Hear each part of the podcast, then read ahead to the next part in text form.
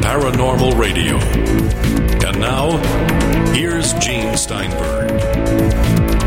So, ahead of our discussion with David Marler and our guest co host Curt Collins, I was reading the other day about the death of someone who's had a connection in the UFO field. Douglas Trumbull, the very famous special effects artist. He worked on 2001 A Space Odyssey, Star Trek The Motion Picture.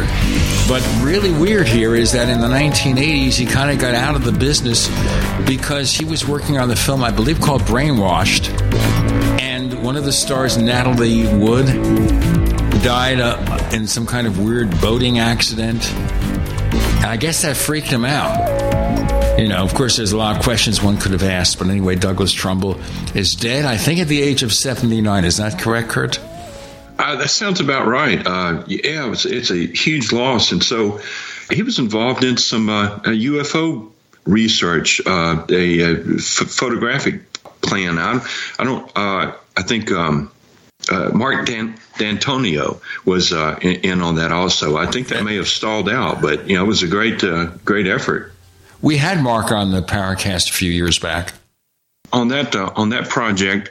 That's that's one of many uh, attempts over the years to photograph UFOs or detect them in some way, and of course we've got some modern efforts to that. The Project Galileo that's all I had to say on that. Now, let's get started with David. So, when you were on the show last, um, you we talked about. I, I wasn't on. It was with uh, Chris O'Brien. That was way back in January 25th, 2015. And any anyone that hasn't heard that show needs to go back because there was a lot of detail. You had had just uh, you, you, spoke about your book, Triangular UFOs, an estimate of the situation, and, and spent some time talking about uh, kind of a tangential matters about your work as um, a hypnotherapist in treating sleep disorders, and you gave your opinion on abductions. So we, you know, anyone that wants to know more about that can can go into that. But tell us a little bit about um, how you got into UFO research for the people that don't know you, and and then that'll lead into what you're working on now. Sure. Uh, well, thanks, uh, Curt. Thanks, Gene, for letting me uh, come back on the show. It's great. And actually, hopefully later we'll talk, touch on this, but uh, the timing is perfect because I've just done a huge addition to my historical research on triangular UFOs. But to, to answer your question, um, and to kind of segue back to Douglas Trumbull, you know, I grew up in the 1970s. I was born in 1968. And uh, when I was five years old, uh, I vividly remember the first time I heard the term UFO, and it was back in 1973, which of course was a pivotal year, as we know, and most of your audience knows, with regard to UFO sightings across North America. And uh, one particular area was in southeast Missouri called Piedmont, Missouri. And there was a wave of UFO sightings in that area. My father grew up there. And ironically enough, uh, years later, he moved to St. Louis. But the sightings were so prolific that it had really garnered a lot of media attention in the St. Louis market, both in newspapers as well as TV news. And so my father, my brothers, my older sister were piling in the car on weekends in the spring and summer of that year to go down to Piedmont to look for UFOs, as many people were doing from the St. Louis area. The, the media coverage really fueled a lot of people's curiosity with regard to the subject. In 73, I remember hearing the term UFO. I remember the excitement of my family piling in the old Chevy to go down to Piedmont to look for UFOs. They never came back with any UFO reports of their own but my father's aunt and uncle and many of the people that he grew up with had had sightings. In fact, the initial primary witness, as we all know, when, when you have a wave or a flap of UFO sightings, it starts with one initial sighting. And the initial sighting was by the local uh, basketball team and the basketball coach, whose name was Reggie Bone. And my father was best friends with Reggie growing up uh, in the Piedmont area back in the day. And I remember my dad saying, if Reggie said he saw something, you can take it to the bank. And it was true because Reggie was a pillar of the community, very well respected. It was a series of sightings uh, in 73 that really served as my introduction to the UFO subject, hearing about it albeit secondhand, of course. Fast forward four years after that, in 1977, my sister and her husband had a close encounter with a UFO just outside Kansas City, Missouri. I hate to say it, it sounds so cliche, especially as we evoke the name of Douglas Trumbull with Close Encounters, but they literally had a, a spotlight shine down on their car, much like Richard Dreyfuss had, although not the dramatic Hollywood effects that, that we saw in the movie. But they did have this silent object hovering over their car. It bathed the, the vehicle in light, and just as soon as the light turned on, the light switched off like you flipped a light switch. To this day, my sister, when you ask her about that sighting, I've seen this time and time again where she'll be relaying the details, and you can see goosebumps decades after the event she still has goosebumps that'll form on her arms when she's talking to you about it. So that was another event that really kind of served to solidify my interest in the subject. And then, quite literally, the next year, 1978, uh, north of St. Louis, there was a, a, wave of UFO sightings, or a flap, if you will, UFO sightings, and in this case, uh, also cattle mutilations. And ironically enough, years later, as I got actively involved in the subject, starting in 1990 with MUFON, I became friends, actually connected with the city marshal that was in charge back then and who was the epicenter of receiving all these UFO reports and cattle mutilation reports. And to this day, we still keep in touch, which is a, a long, enduring friendship uh, as a result of his interest in the subject as well as mine. Just parenthetically, because it's not going to be the main focus. With regard to cattle mutilations, and as our listeners know, one of our former co hosts, Chris O'Brien, was one of the foremost experts on the subject. Do you have a feeling, David, as to what's responsible there? Oh, well, I think this probably echoes uh, Chris's statements on the matter. I think you're dealing with a mix of things. Contrary to famous names like Linda Moulton Howe that want to relegate it all to extraterrestrials, I'm quite the opposite. And I don't say that arbitrarily. Uh, when I moved uh, 10 years ago here to New Mexico, I became friends with the son of Gabe Valdez, Greg Valdez. I know that he, I believe he and Chris have talked, and certainly Chris knew his his late father. But going through uh, Gabe's notes and talking to Greg, uh, I defer to their judgment because they spent years in the field collecting these reports, at least within the confines of the state of New Mexico. I can't speak to some of the other areas that have had this, but specific to New Mexico, it was uh, Gabe's determination that these were military black ops and they were engaged in chemical and biological weapons testing as well as looking at radioactive fallout as a as a result of a thing called Project Gas Buggy, where a nuclear device was detonated underground to ostensibly to release natural gas reserves. But um, so there's a, a, lot of different angles, but of course there are those uh, highly anomalous. Uh, mutilations that fall into the high strangeness category that are really bizarre in many respects. And again, I would defer to Chris because he's the expert on the subject. But um, you know, unfortunately, what we deal with in this UFO field, and, and Gene, I think, and Curt, you probably agree, we deal with belief systems. And as I'm in the process of putting together a new lecture for 2022, hopefully in person after the last couple of years being remote and virtual. Um, but we, we have to divorce ourselves from our beliefs regarding the UFO subject unless it's predicated on facts and information and data. So many people in the UFO field, the, the, the ones I would call UFO enthusiasts, not true researchers, develop these ideologies, these beliefs, and they, they have these sacred cornerstones uh, for example, if you dare question Roswell, that maybe Roswell was something other than a, an extraterrestrial craft, um, you know, it's the equivalent of they want to cast stones at you for heresy.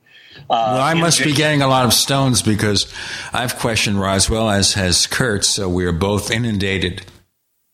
Absolutely, and you know, uh, and, uh, along with Roswell, of course, MJ12, which in my opinion, is thoroughly debunked if anyone looks back at the history of how MJ12 developed. And they look at Bob Pratt and they look at Bill Moore and Richard Doty.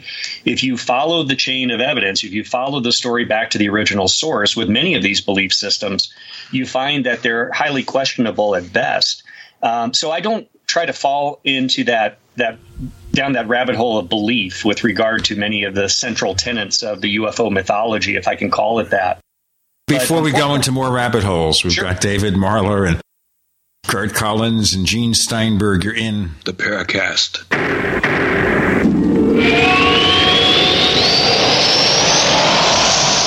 Hey, listeners. I want you to have the entire Paracast experience. So I'd like to tell you about After the Paracast. After the Paracast is an exclusive feature for subscribers to the Paracast Plus. With After the Paracast, you never know what's going to happen next. After the Paracast features color commentary, special interviews, and further conversations with Paracast guests. With Paracast Plus, you can download a very special enhanced version of the Paracast also. We do offer exclusive music, videos, and more features are coming. To get more info about subscribing, please visit theparacast.plus. Once again, theparacast.plus. Prices are just $1.50 a week, less than a cup of coffee at your local convenience store. Check out theparacast.plus to learn more about Paracast Plus. No matter if supply lines are down, product deliveries are slow, and that most everything costs more these days, you still have neck and shoulder pain, right? Good news. Sunny Bay has new products that target neck and shoulder pain. Products that are in stock now, ready to ship anywhere now. Like our extra long neck heating pads. They provide soothing relief to painful sore necks and backs. You can heat them in a microwave oven and they come in a variety of colors and patterns. And for stress relief, get our lavender scented hands free neck wraps. Or maybe you need one of our smaller lower back wraps. Great for seniors. Again, there's no shipping delays from Sunny Bay. Find our new products on Amazon, Walmart, Etsy, and sunny-bay.com. Just search for Sunny Bay neck wraps. All our products are great for men or women, are reusable and easy to clean. Remember, just search for Sunny Bay neck wraps. Order now because stock is high and shipping is fast from Sunny Bay.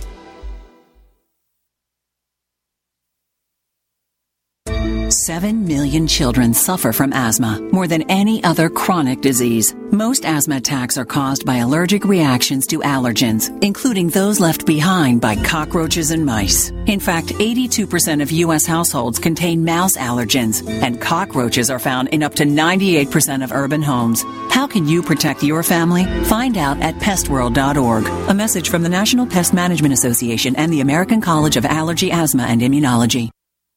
Now, with orders to stay at home, public health concerns, the reality of illness due to pathogens and viruses, your health is at an all time high risk. That's why it's critical to take a proactive approach to boost your immune system. You can with new nano colloidal silver from Americare, our patented process with tiny silver particles, one one hundredth the size of a red blood cell, allows for maximum body absorption. Americare's nano colloidal silver effectively disinfects your body internally, attacking pathogens and viruses while supercharging your immune system. Colloidal silver is antibacterial and antiviral. Simply put, it prohibits bacterial respiration, suffocating viral cells, preventing the virus from replicating. And now, due to public health concern, Americare is authorized to offer our lowest and best price ever, around a dollar a day, but supplies are limited. Purchase nanocolloidal silver now at immunesupportnow.com. That's immunesupportnow.com. These statements have not been evaluated by the Food and Drug Administration. This product is not intended to diagnose, treat, cure, or prevent any disease. Supplies are limited. Complement your health with hemp derived cannabinoid oil.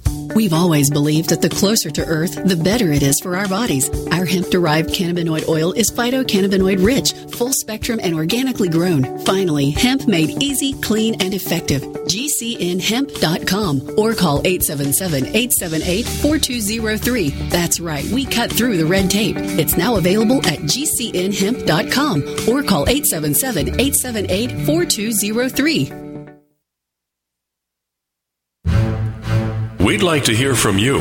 If you have a comment or question about the Paracast, send it to news at theparacast.com. That's news at theparacast.com. And don't forget to visit our famous Paracast community forums at forum.theparacast.com. David Marler joining us. Of course, he has been doing lots of studies into triangular UFOs, and we mentioned Gabe and Greg Valdez. And the son was a guest on the Paracast back August 4th, 2013. So we've got lots of good stuff in our archives, theparacast.com. They won't let that URL appear on Facebook, but I also understand that Tim Beckley, the late Tim Beckley, and Tim Swartz's site, conspiracyjournal.com, is not allowed either. Isn't that weird? So that's called They Want You to Have the Truth. Seriously speaking, I'm looking here at one thing about your bio that's interesting. It says you've Sure. got this huge personal library of Yes. UFO material. Yeah, that started in 1990 when I first got involved in UFO research. You know, Gene, it's rather naive to, to tell you the story now, and, and Curt, because looking back on it, in 1990 when I first got involved in UFOs, I naively thought, well, I'll just go to the local library and check out books on the subject. And after two or three or four or five visits to all the area libraries, I was shocked and dismayed to find that there were virtually few, if any, books on the UFO subject in the local libraries. Of course, at that time, the, the internet was in its infancy, and uh, I was slowly, steadily starting to collect little bits of history, little bits of information. And then, you know, fast forward 32 years later, I have a uh, new addition I put onto the home in the last uh, three to four years to accommodate this this burgeoning collection of UFO history.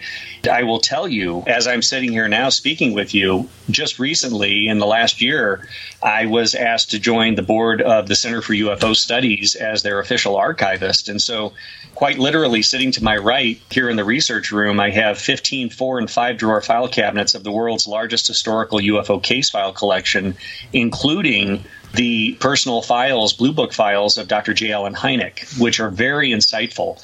But in addition to that, I have a comprehensive library of audio recordings. In the last year, I just digitized 221 vintage reel to reel recordings, and some of those are available on my website to listen to. But those were recorded courtesy of Rod Dyke, who's an archivist and collector who's been in the field for many years. Rod uh, donated those to the collection when he found out I had the NICAP CUFOS case files here, and, and these file these audio uh, tapes belong to NICAP. So after decades of separation, we were able to reunite those and bring those together.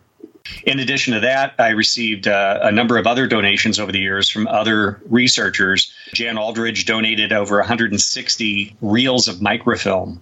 These contain uh, news clippings, government documents dating back to World War II. Through the very generous donation of a benefactor uh, about two years ago, we were able to secure a microfilm digitization machine slowly but surely we're working on those microfilms to digitize those as we are with the case files and the audio recordings with the ultimate goal to have those digitally available online for free no charge and really allow worldwide researchers to have access to that material. There's a, a wealth of history, and I, I, try to educate my audiences when I do lectures across the country. There is no shortage of UFO data, I'm here to tell you. What's interesting is it's an, a fascinating trend, and I was just talking to someone in Colorado about this. That we have organizations like MUFON and others uh, across the globe that collect these files. And I don't mean to be disparaging regarding their efforts, but why collect another thousand case files when you have 75 years worth of case files that most people aren't doing anything with? Quite literally, this year marks the 75th anniversary of the term flying saucer, the, the modern era of UFO research. And so 7.5 decades worth of uh, UFO material is at our disposal. And so the goal ultimately is to gather it, scan it, and make it available to a wider audience because, as you both know, and your audience knows, in just the last two years, we've had a lot of people starting to flood this field that, you know, previously never gave the UFO subject a second thought. You know, it's interesting here in terms of UFO files and records.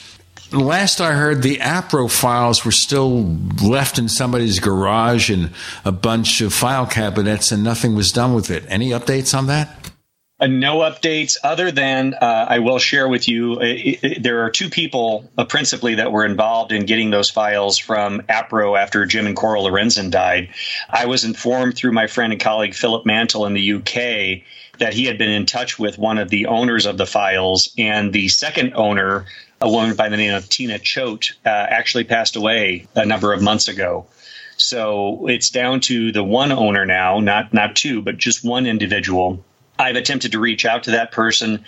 I've shared the contact information with a number of other researchers. In fact, I mentioned Colorado. I had a researcher from Colorado just last week inquire about it and i said you know here here's the information if you can have better luck than myself then good luck but ideally gene that is kind of the, the holy grail of uh, ufo history it would be wonderful if we could get those files in conjunction with the NICAP files and the CUFOS files. Um, you know, what an amazing amount of data sets that we would have at our disposal. I wanted to uh, to uh, give the listeners an example of some of the things. So, so I um, you've been working with Barry Greenwood, and I asked him about um, a case that I was writing about, the Carroll Wayne Watts case, because I yes. knew he had been in contact with um, with Dr. Heine, doctor mm-hmm. J. Allen Hynek. So uh, you guys produced this packet of information, and I had tons of things, newspaper clippings and photos. Um, so what you guys sent me was amazing. There was, uh, first of all, rare clippings that I hadn't seen. There was, uh, and more importantly, there was correspondence between the witness and Dr. Hynek, and a copy of Hynek's uh, file, uh, a copy of the Blue Book file with his handwritten notes on it. Yes. Uh, let's see. And then there was an audio tape, uh, interview, a phone call between the witness. And so this was just incredible that all this, this, um, raw data on the case that was not available anywhere else. And that's, I'm sure that's just, just one of probably thousands of examples of what's out there. Oh, absolutely, Curt. And I'm really glad you brought that up because we haven't really had a chance to talk in person since since we uh, got that data to you. But I have to tell you that beyond collecting the material, uh, I get the biggest joy out of sharing from one researcher to another information because I know what it's like when you're doing an investigation and you're researching these historical cases. You know, there aren't many areas that you can mine for data, and when you do find those little nuggets of uh, information and insight, it's just it's just a joy. And again, I say that as one researcher to another. Uh, I know what it's like when you have that eureka moment when you find new information, and uh, I have to tell you that uh, as a result of your request, I stumbled across those those reel to reels in the file. Uh, those had never been digitized before, but at your request for information, I, I, pulled the file and found those reels sitting in there. And so I was able to digitize those for the first time. And the beautiful thing is when I get requests like this, and I probably average one request per week on average. Some weeks I get two, some weeks I get none, but on average, I probably get one data request a week um, that either comes directly through CUFOS or directly to myself. And um, you know, the nice thing is, is when we digitize that for you, for example, we now have it digitized for others if uh, other interested parties are, are wanting that. So uh, I'm, I'm just so glad that we were able to help you in your research efforts in that regard. Oh, well, that's great. Let's break it here, and we'll get into that. We have Curt and Dave and Gene. You're in the Paracast.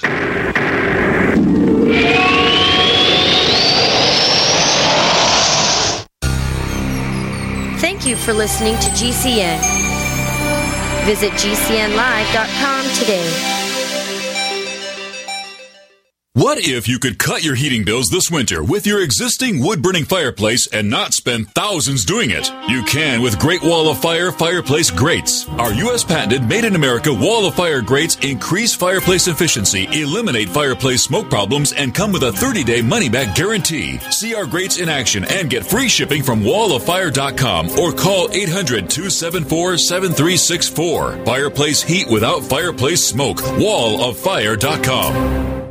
Silver has always been nature's very own antibiotic, and only one system allows you to generate an endless supply of natural silver solutions. SilverLungs.com. You'll find no wild claims or pseudoscience, just a lifetime of nano-sized pure silver solutions. The Silver Lungs generator allows you to make your own, so stop paying for silver solutions. The unique lung delivery system targets respiratory infections where other silver solutions simply cannot reach. See the Silver Lungs generator and lung delivery system at SilverLungs.com. That's SilverLungs.com.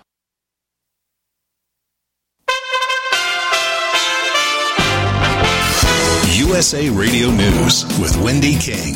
Russia is getting closer to Ukraine's capital, Kiev. The Pope has called Ukrainian President Zelensky. He says he welcomes an offer from Turkey to broker peace talks and says through an interpreter our main objective is to end this carnage. The losses of the enemy are very serious. There are hundreds, hundreds of dead soldiers who crossed our border, who came to our land. Unfortunately, we have losses too. Military analyst Jack Watling warns Russia plans to circle the capital and then attack. If we start seeing rolling lines of thermobaric rocket launchers coming up, then you know we're going to see mass civilian casualties. Secretary of State Antony Blinken authorized $350 million to help Ukraine fend off the Russians. This is USA Radio News. President Biden's nominee for the Supreme Court, Judge Ketanji Brown Jackson, introduced herself to the nation on Friday. She would be the first African American woman on the High Court, if confirmed. I can only hope that my life and career, my love of this country and the Constitution, and my commitment to upholding the rule of law and the sacred principles upon which this great nation was founded will inspire future generations of Americans. Forecasters say an Arctic front projected to swing down from Canada into the Northeast will bring another round of snow showers on Sunday. Weathermen say the snow showers are likely to develop across northern and central Michigan before transitioning eastward into New York, Pennsylvania, Connecticut, Vermont, New Hampshire, Massachusetts, and Maine. The strong front is expected to ramp up windy conditions across the Northeast. You're listening to USA Radio News.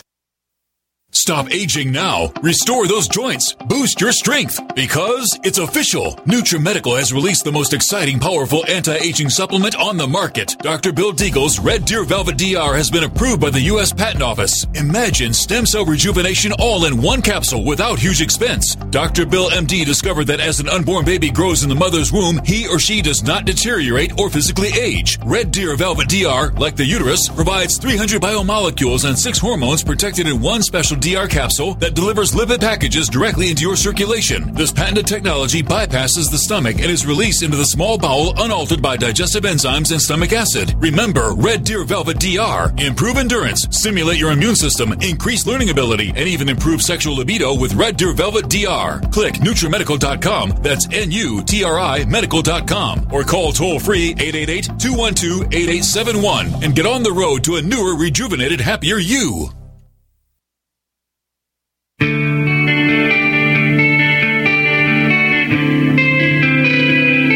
This is Jerome Clark, author of the UFO Encyclopedia and other books. You're listening to the Paracast.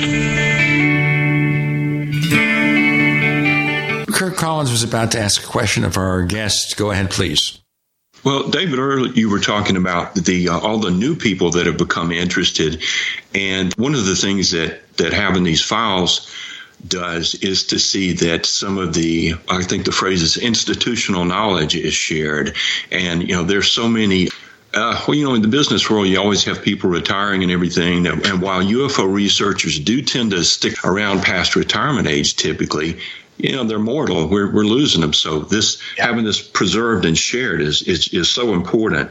Tell us a little bit about who you're working with and um, what are some of the surprises you found in these files. Sure, man. Where to start? There's there's so much. Well, as you mentioned, I've been working very closely with Barry Greenwood, who has always been a mentor to me, and now I'm happy to say he's not only a colleague but a dear friend, uh, as well as Jan Aldrich. And I think you know anybody would agree that Barry and Jan are probably the leading historians on the UFO subject. I mean, they've been doing this decades before this guy ever came along into the subject, and so I remember uh, following their their writing. Barry Greenwood's book, of course, Clear Intent intent was just to me still is one of the landmark books on the subject, uh, backed up with official documentation, etc. But in September, uh, I was very happy to have Barry and Jan come out to my home here in Albuquerque and my wife and I put Barry and Jan up here at the house. They quite literally were live in researchers for two straight weeks. And so, obviously, from a research standpoint, that's great. But just to have that personal camaraderie is also fascinating. The conversations we have over the dinner table and things like that. Barry has been uh, scanning documents uh, for quite a few years but having them here now in a home environment uh, is really affording him an opportunity to come and scan quite a bit between Jan and Barry. Just to give you some insight into that, in two weeks they scanned 33,000 pages of documents. I mean, they quite literally would get up in the morning, get their coffee, start scanning, uh, taking staples out, paper clips, etc., scanning material. And I do want to mention that I have been fortunate to have a few financial benefactors, and there was a very generous man who really was pivotal to us getting this work done. Uh, he donated sixty five hundred dollars to allow us to buy a commercial grade scanner as well as the microfilm scanner that I alluded to earlier. And so it's not without these these contributions that we can try to get a lot of this this work done. And then in addition to that, I mentioned Rod Dyke, who's donated these audio recordings, and I am awaiting uh, two to three more large boxes of vintage historical recordings, which I'll be digitizing. My research room, if I can try to describe it, we have a huge conference table. We have about 36 file cabinets on one side. We have 10 bookcases lining the wall, almost floor to ceiling, with just books and periodicals. And then we're also in the process this spring of basically taking over our garage. Uh, my wife and I are going to be losing our garage, and we're converting that into 323 additional square feet of archival storage space. And before I forget, one of the principal reasons we're doing this is Philip Mantle uh, in the UK is donating his extensive 40, 45 year collection of case files to us. I recently spoke with Philip and I said, I'm just trying to quantify how much material are we talking. He said, well, it'll be a pallet of paperwork. So it's going to be a sizable collection coming from the UK that will have uh, you know not only British but obviously other European files uh, regarding UFO sightings. Uh, so we're really excited. It, I always like to say that the collection is in a constant state of flux. It's not a static collection.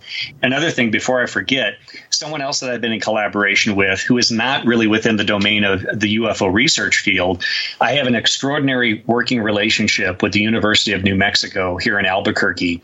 And I actually uh, presented to them several years ago about my research and the subject matter. And of course, this was before 2017, before we really started seeing that erosion of skepticism on the part of many institutions. And they were fascinated by the material that I was sharing with them. And long story short, I entered into a legal deed of gift. So when I pass away, and Curt, you alluded to, you know, older researchers passing away and their data getting lost. When I pass away, the University of New Mexico will take this entire collection and maintain it for perpetuity at the university for the general public and academics and scholars to come and do research. So, whatever material that I gather here will ultimately be preserved in a university setting. And I was lucky enough to be asked to speak at the university on the UFO subject, which is an opportunity not afforded to many people. We had about 150 people that attended, uh, uh, teachers, general public, had a number of police officers from Albuquerque that attended, and we even had a little gallery display of select items from my collection that were on display so people could get an appreciation for it. As far as surprises along the way, I was actually on the phone. This is about eight months ago with, uh, or nine months ago now, with Barry and Jan and they will call me periodically saying, "Hey, I'm trying to find information on this case from 1960 or 1958," and so I'll I'll put them on speakerphone and run over to the files, what I call the archive section, and try to find any information I can. You know, much like your your request, Curt. You know, I'll run over to the files and see what I can locate. And in this particular instance, Barry Greenwood was looking for a UFO case file from the Yukon Territory from October 1950 they're talking about. And I said, gentlemen, you keep talking. I'm going to put you on speaker, and I'm going to go over to the file and start rummaging through these files while you're while you're chatting.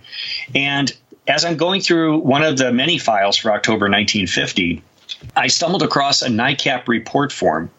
It's one of those weird synchronicities where if anybody else would have looked at this form, they wouldn't have given it a second thought. But the witness name caught my attention. The witness name was Hulon, H U L O N, Pace, P A C E. Obviously, not a common name. It's not Joe Smith or, or, or Bill Brown. So the name was Hulon Pace. Based on my research of the Farmington Flying Saucer Armada from March 1950, I recognized the name because about six years ago, I filed a FOIA request for unredacted Air Force Office of Special Investigations files specific to the F- Farmington Flying Saucer Armada. One of the names that was unredacted was Hulon Pace. So I then proceed to pull the file out. And as I'm looking at it, it is relating in detail and location the sighting that occurred in March of 1950. However, it was filed under October 1950. Ironically enough, as I continued to scan the document, the witness told the investigators when he was being interviewed, and the interview was conducted, I believe, in 1967. So the report form was from 67. He told the interviewers that the sighting happened in October 1950. But again, clearly, all of the details lined up. It was clearly March 1950. And for any investigators or researchers listening, and Curt, you or Gene, you may have dealt with this yourself. Quite often, witnesses years after the fact won't remember the exact month or uh, maybe even the year, but they'll remember something as personal as, well, I remember I was wearing that my favorite leather jacket, so it had to be pretty cold, so it had to be spring or fall, or maybe even winter. And so I think it's one of those situations where the witness thought it was fall of 1950 when in fact it was March. What's hmm. unique hmm. about this discovery, we're talking about a case from 1950. Despite the interviews, despite the news clippings and other information that I've gathered on the subject, even going to the James McDonald archives to get his personal notes on his investigations, we did not have one eyewitness sketch of the actual UFOs that were observed on those three days. In this case file, we have sketches of the objects. We have a map showing the direction that they flew in, how they had a quote unquote dogfight over the city, and then it shows the direction that they departed.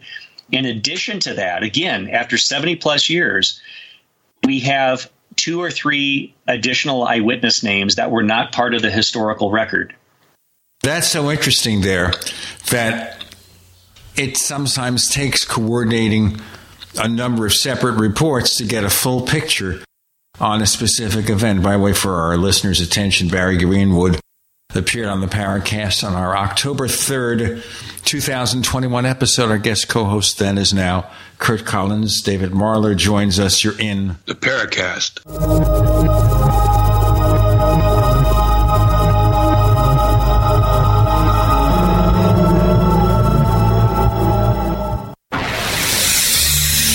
Listening to GCN. Visit GCNlive.com today. Do you need a website? Well, you can get a great deal on hosting services with Namecheap's legendary coupon code. They're offering substantial hosting discounts on shared hosting, business hosting, VPS hosting, reseller hosting, and even dedicated servers. Namecheap is preferred by millions. It's backed by a money back guarantee. Use the coupon code LEGENDARY to cash in on the special deal at namecheap.com, namecheap.com. First came Attack of the Rockoids, and it was a critically acclaimed success. And now there is The Coming of the Protectors. A former military intelligence man is contacted by a space woman in a dream, a dream that turns out to be a nightmare because evil forces on her distant planet are planning to conquer the Earth. This is gripping science fiction of the classic kind. Attack of the Rockoids and The Coming of the Protectors. Find out more at rockoids.com. That's rockoids, R O C K O I D S.com. Has your body ever gone low blood sugar, feeling weak, shaky, knowing you better eat something fast? We all know high blood sugar can lead to many metabolic problems. At GCNteam.com, we have a healthy blood sugar pack focusing on the structure and function of stable blood sugar. Find us at GCNteam.com or call 877 878 4203. Nothing feels worse than unstable blood sugar. Call 877 878 4203. That's 877 878 4203. Do the letters IRS give you anxiety? I'm Dan Pilla. I've defended people from the IRS for more than 40 years. My book, How to Get Tax Amnesty, created the tax resolution industry and is responsible for helping hundreds of thousands of people. It can help you too. If you're a non-filer or facing IRS enforcement right now, your case is unique. You need real help, not cookie cutter advice. My clients get my personal attention. Buy my book at danpilla.com and get a free consultation directly with me. That's danpilla.com. Let's start solving your tax problem right now. Hey folks, Tom D for ParanormalDate.com. Are you looking for love in all the wrong places? Now you have a chance to change that by signing up free at ParanormalDate.com. This incredible dating site puts people of like minds together. People who are interested in the strange, the unusual, ghosts, zombies, UFOs, crop circles, and more. ParanormalDate.com was developed for you, people who seek a little more than the other dating services offer. You can join for free by going to paranormaldate.com. And if you decide you like it and you want to connect with others, use the code GEORGE for a substantial discount. So many people want to share their experiences with the paranormal, the afterlife, the unusual, and this is the place to meet and share common interests with those of like minds. So sign up for free at paranormaldate.com. That's paranormaldate.com. Use the code word George and start meeting others. Get going now and connect with someone you like. Jake was in big trouble with the IRS. He owed how much? 92 thousand dollars. Ouch. The IRS left no room for Jake to breathe. They put a lien on my house, took all the money out of my bank account, took money out of my paychecks. So it was a nightmare. He needed help fast. I figured that all these companies were the same until I called federal tax management. You could just tell they knew what they were talking about. Right then and there, I felt like I had some hope. Stop the liens, levies, and garnishments fast and qualify for one of several special IRS programs that could reduce or even eliminate your tax debt. So, how'd it go for Jake? They did what they said they would do. They came through for me. I ended up saving an unbelievable amount. I was so jazzed. I was extremely happy. If you owe more than $10,000 in back taxes, take Jake's advice. Give federal tax management a phone call. If they help me, they can help anybody. Call the Federal Tax Management Hotline now. 800 503 8625. 800 503 8625. 800 503 8625. Hi, this is James Fox. You're listening to the Paracast, the gold standard of paranormal radio. Interesting there on the phone, finding something, information that was not recorded in other reports. How does one coordinate all this? You were lucky, if anything else, David. Obviously, there's a lot more out there like that where there's 10 different reports and if you coordinate them all, you get a very big picture of a sighting. Absolutely, Gene. And, and in fact, uh, you know, I, would like to say, uh, chalk it up to me being a good researcher, but to be quite honest with you and your audience, I think it's 50% that and 50% dumb luck in some cases.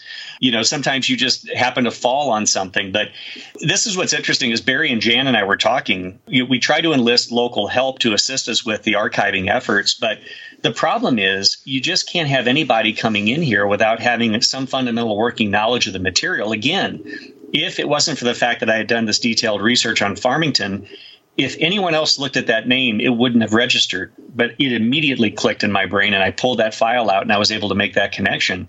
But it does demonstrate. It, many people quite often will say, well, you know, there's always the cynics out there, right? Especially in ufology. Well, you know, why are we investigating these old cases? They're decades old for the mere fact that even decades later, we can get new insights into some of these cases with these discoveries going through the historical data. Another example I've done extensive research on the Battle of LA incident. That one was a fascinating case in that, in addition to be a, being a historian and a researcher, I'm also a collector. I like to have original historical items and ironically enough, on eBay, where quite often I find some of these things periodically, there was an original photograph of that famous image of an object in the convergence of searchlights being peppered with anti aircraft fire. The individual in question was uh, showing pictures of the photo, but also the the reverse, showing the original news teletype glued to the back. And having done historical research now for over 30 years, I have many different types of news service wire photos. So I know the earmarks, the, the ownership stamps to look for, etc. And clearly this was the real deal. Luckily, I won the, the bid on this. But this is an example where being a collector and being a researcher come together. I received the photograph and I was elated. And in fact, it's, it's hanging up here in the research room. But this led to dialogue, as you can imagine, with the seller. Uh, my first question, first and foremost, where did you get this photograph? Well, emails led to phone calls, which led to Skype calls, uh, video calls. The gentleman was a very nice uh, man who lives in, I believe it's Woodland Hills, California. I believe it's a suburb of Los Angeles. He told me that he and his wife on weekends will go to uh, area rummage sales and estate sales. And his wife wanted to go to this one, which is only, I think he said, about three miles from where they lived. So, you know, in the immediate vicinity. And his wife was looking in the front yard at some of this uh, merchandise that was for sale. He was rather bored, and his attention was drawn to a, uh, a large six foot long folding table sitting in the front yard with merchandise on top. But then his attention was drawn to these two large file boxes uh, sitting on the ground underneath this table. He crouches down and he starts flipping through these obviously aged file folders. And each file folder had a separate 8 by 10 glossy black and white photograph. And on the reverse, much like the, the, the photograph I purchased, were the original news teletypes, dated and stamped and everything he noticed that one young lady seemed to be kind of running the show. And so he said, You know, ma'am, if you don't mind me asking, where did you get these boxes and these photographs? Naively enough, she said, Oh, those belong to my grandfather. He was a photographer with the Associated Press. And as best as we can ascertain, this was his personal portfolio of photographs he took over about a 30, 40 year period working for the Associated Press after that, I was able to get in touch with the family. They provided ample evidence of uh, press pins, photographs of the, the grandfather who had passed away, I believe, in, in the 1966, I believe, at a very old age.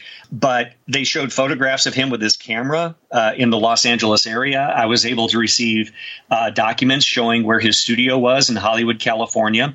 And then having the name I started doing an internet search and I only found two or three hits on the internet, but one of them was extremely interesting.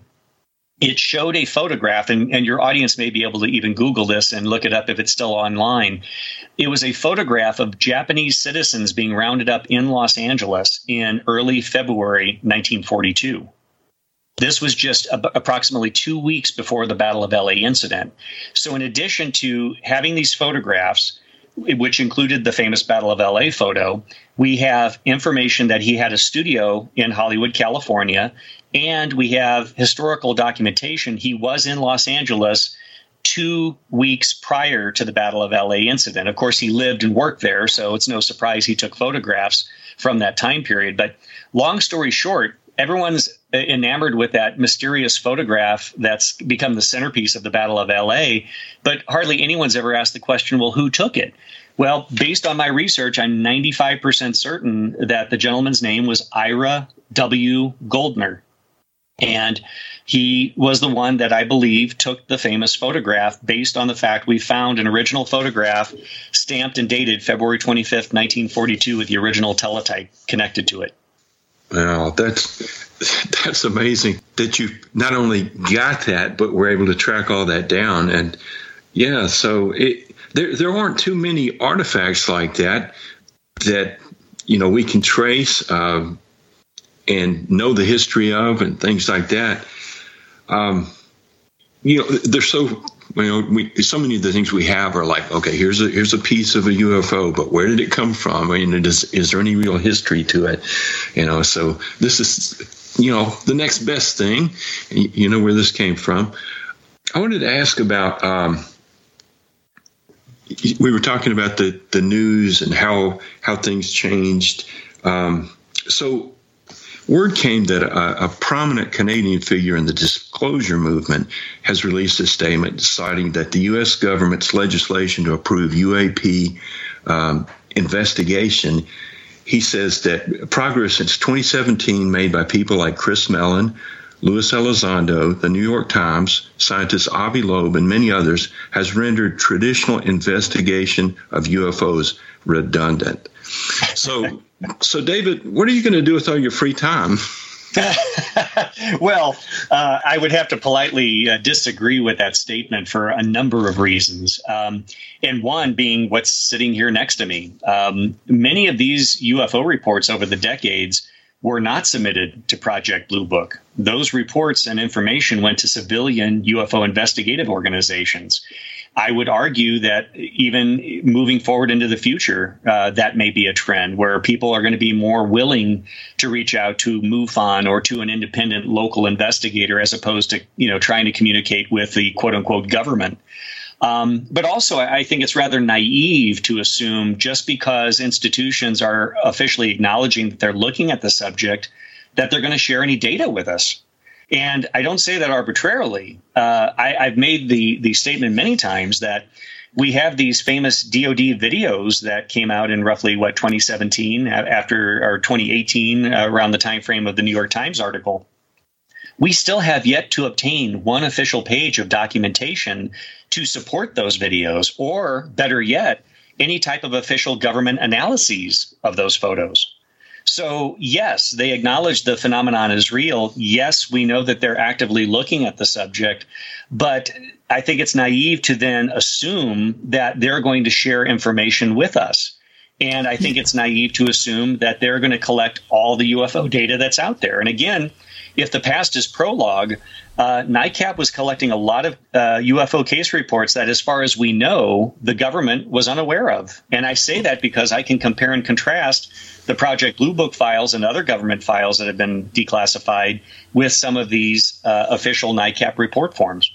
I also wonder here what kind of outreach Project Blue Book ever made to get sightings. They basically received them, followed them up in occasions where they couldn't debunk them, but didn't go out there. With the current UFO projects, and there have been four of them, it looks like. We had the first two that coincided with the New York Times article. We had the Pentagon UAP Task Force report. We now have number four with the 2022 military budget. But there's been no press conference per se. Right. I mean, right. we have someone like Helene Cooper from the New York Times, their Pentagon correspondent. She covers the Pentagon beat. She frequently appears on cable news talking about what she does. But I don't hear a press conference where Helene Cooper is saying, well, what about this UFO research? Or UAP right. research. What are you guys doing about it? What are you guys doing about all these thousands and thousands of cases that have occurred over the years? Wouldn't exploring them, gathering them, help you figure out what's going on? Does it have to be 2004 and later? Big question. David Marler joining us. Of course, he has amazing amounts of UFO files, has studied triangular UFOs. With Curt Collins, our special guest co host, I'm Gene Steinberg. You're in the Paracast.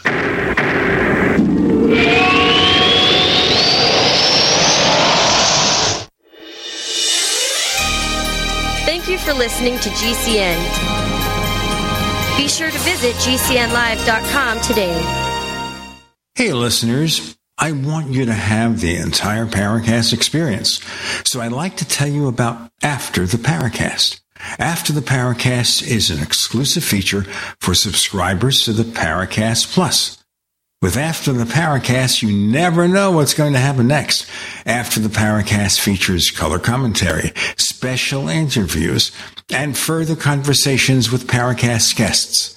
With Paracast Plus, you can download a very special enhanced version of the Paracast also. We do offer exclusive music, videos, and more features are coming. To get more info about subscribing, please visit theparacast.plus. Once again, theparacast.plus. Prices are just $1.50 a week, less than a cup of coffee at your local convenience store. Check out theparacast.plus to learn more about Paracast Plus. You don't sit behind a desk every day to earn a living. You're out and about making it happen. And sometimes you get a little bit behind on your paperwork, you know, like bookkeeping and paying your taxes. It's easy to get behind on paying your taxes. It happens to the best of us. And you know what happens next. The big bad IRS comes knocking on your door. And when that happens, you need to call the good old boys at the tax doctor. Let them do what they do best deal and negotiate with the IRS so you pay the lowest you can in back taxes that the law allows. We are a 100% US based company, and we've saved our clients millions over the years in back taxes. If you owe $10,000 or more in back taxes, call my friends right now at the Tax Doctor and learn more. 800 507 3137. 800 507 3137. 800 507 3137. That's 800 507 3137.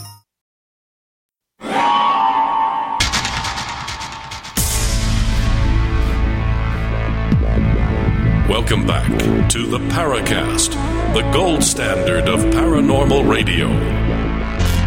And now, here's Gene Steinberg.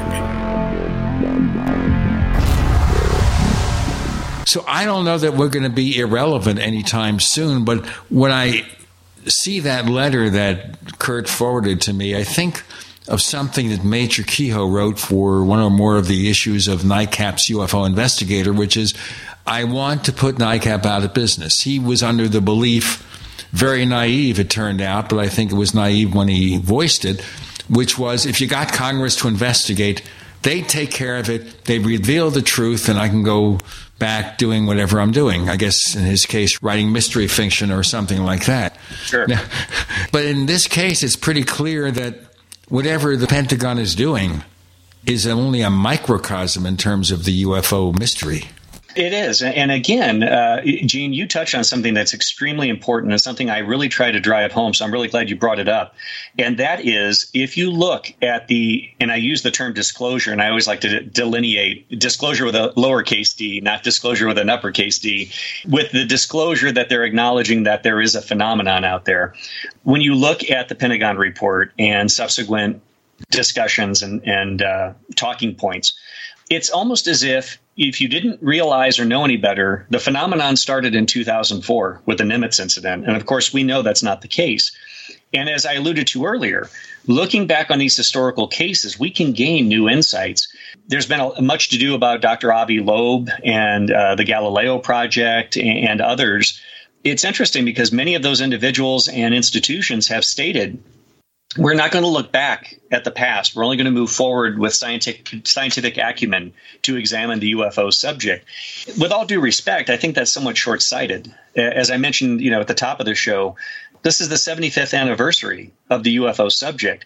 Are you telling me that in 75 years worth of civilian government case files, not just United States but worldwide, you're telling me there is nothing of value in those files? And one more follow up question how can you say that if you haven't looked at those files?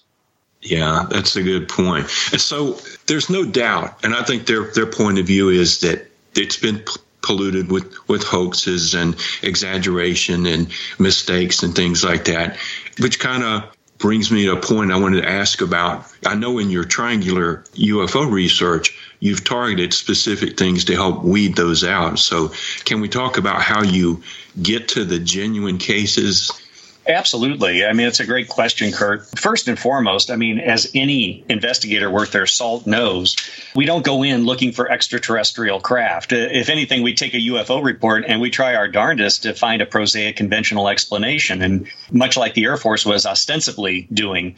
But in many cases, uh, you know, when we have these triangular craft that are being described, that are apparently low altitude, completely silent in rural settings where there's no background noise drowning out the sound of an aircraft, when there's no exhaust, uh, when there's no sound. These are anomalous characteristics that that bear out time and time again with many of these. Now, I will say, in contrast, there was uh, several years ago a professional photographer that took a photo of a high altitude triangular aircraft moving over Wichita, Kansas.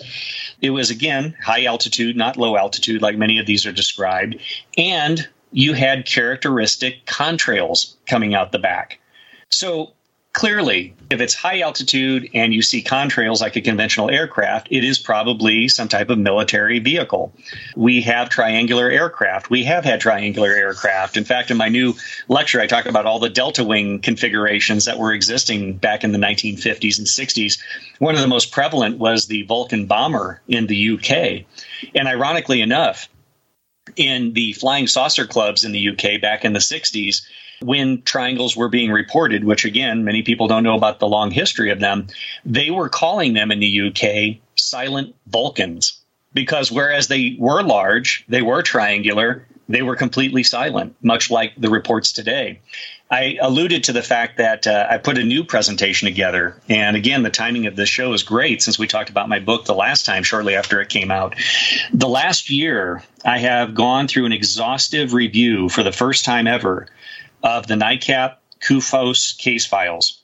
I have spent weeks and months going through these files, uh, news clippings, military reports, etc. Uh, I found over a hundred triangular UFO reports from 1947 to 1977, and the reason I stopped at 77 is for a very valid reason. I uh, had the opportunity to be on the TV show Unidentified for the History Channel a couple years ago with Chris Mellon. And Chris Mellon came here and we were going through some of my research on triangles in that show, in the final edit, they had a UK researcher uh, that stated that, well, the triangles really weren't being reported until the 1970s. Uh, and ironically enough, it coincided with the release of the movie Star Wars, where people saw this huge triangular Imperial Star Destroyer coming into view. So David Clarke, who was the researcher, basically made the assumption that he feels popular culture shaped the UFO reporting, and that's why we have reports of triangular UFOs. Well, I started to go from 1977 backwards to 1947, and I'm here to tell you, as I'll be lecturing across the country this year, um, I'm going to show you never before seen case files from NICAP, from CUFOS, going back to 47, whereby we're not only seeing triangular craft, but we're seeing triangular craft exhibiting the characteristics that I outlined in my book in 2013 based on the available data sets I had at the time. So, as I like to say, it was it, it was the best outside validation for my research because the characteristics that I outlined in my book are exemplified in these, if I can say, new old reports. And so there is clearly a pattern here of characteristics and flight dynamics associated with this subset of, of triangular UFOs. I was never that interested in triangular UFOs, and it caused me to overlook look your book and your research initially, and I've, I've come to sense appreciate it, and and and I see that one of the things that you um, that you're doing there, it it it does help to find good cases because these are not um, well, like so often, a light in the sky can appear spherical oh, sure. or saucer shaped and something. So you're dealing with something a little more distinct, and it's less likely to be uh, misinterpretation of a star astronomical body. I agree, Curt. And in fact, I call the I, I reference the triangular UFOs as falls into the category of unambiguous UFO sightings. To your point, many of the reports in the NICAP files, and, and I think you and, and Gene alluded to this earlier, uh, of a large percentage of these UFO case files describe something that looked like a fireball, flew like a fireball, disappeared like a fireball, and was seen over multiple states. Well, if it looks like a duck and quacks like a duck, it probably is a duck. there's no need to look for an extraterrestrial explanation, but there's many fireball sightings, meteor sightings, uh, balloon sightings. I know people laugh at that because uh, of the, the ubiquitous Air Force explanation of weather balloons, but there were many weather balloons that were sighted and high altitude research balloons that were sighted that were demonstrably proved to be uh, atmospheric high altitude balloons. One was a triangular French balloon, meteorological balloon that was uh, sighted over Madrid, Spain and this garnered tons of media attention. It's probably the most well publicized and documented triangular UFO sighting, if I can use that term. But uh, we have an official letter from the meteorological department in Spain uh, that states, and it's signed by the director of the Meteorological Society there, that it was a French high altitude balloon that had basically generated all of these UFO reports. And there was a photo that circulated at the time, and the photo certainly looks like other photos of this triangular object, which basically it was an it, it was initially described as triangular, but really it was an inverted pyramid. So you have this um, kind of upside down triangle with a point at the bottom. And ironically enough, it bears striking similarities to a uh, Soviet military uh, piece of film footage over uh, Riga, Latvia, that was uh, filmed uh, actually, I believe, within 30 days of the Madrid sighting. Um, with all due respect to uh, Jeremy Corbell and George Knapp, they uh, referenced this as being an interesting corollary to the night vision footage of these pyramidal UFOs that were being seen. But uh, I, I, believe that the most prosaic explanation for that Russian military footage is it was an atmospheric balloon. Let's have this explanation. Then we'll have more with David, Gene, and Curt. You're in the Paracast.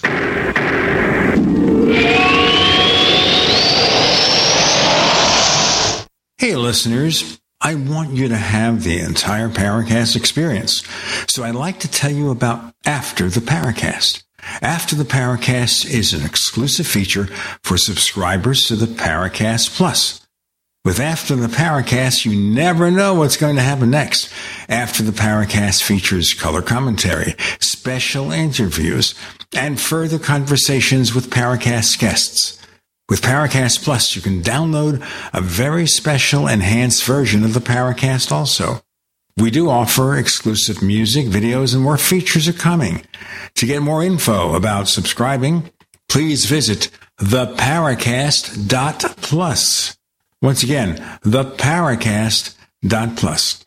Prices are just $1.50 a week, less than a cup of coffee at your local convenience store. Check out theparacast.plus to learn more about Paracast Plus.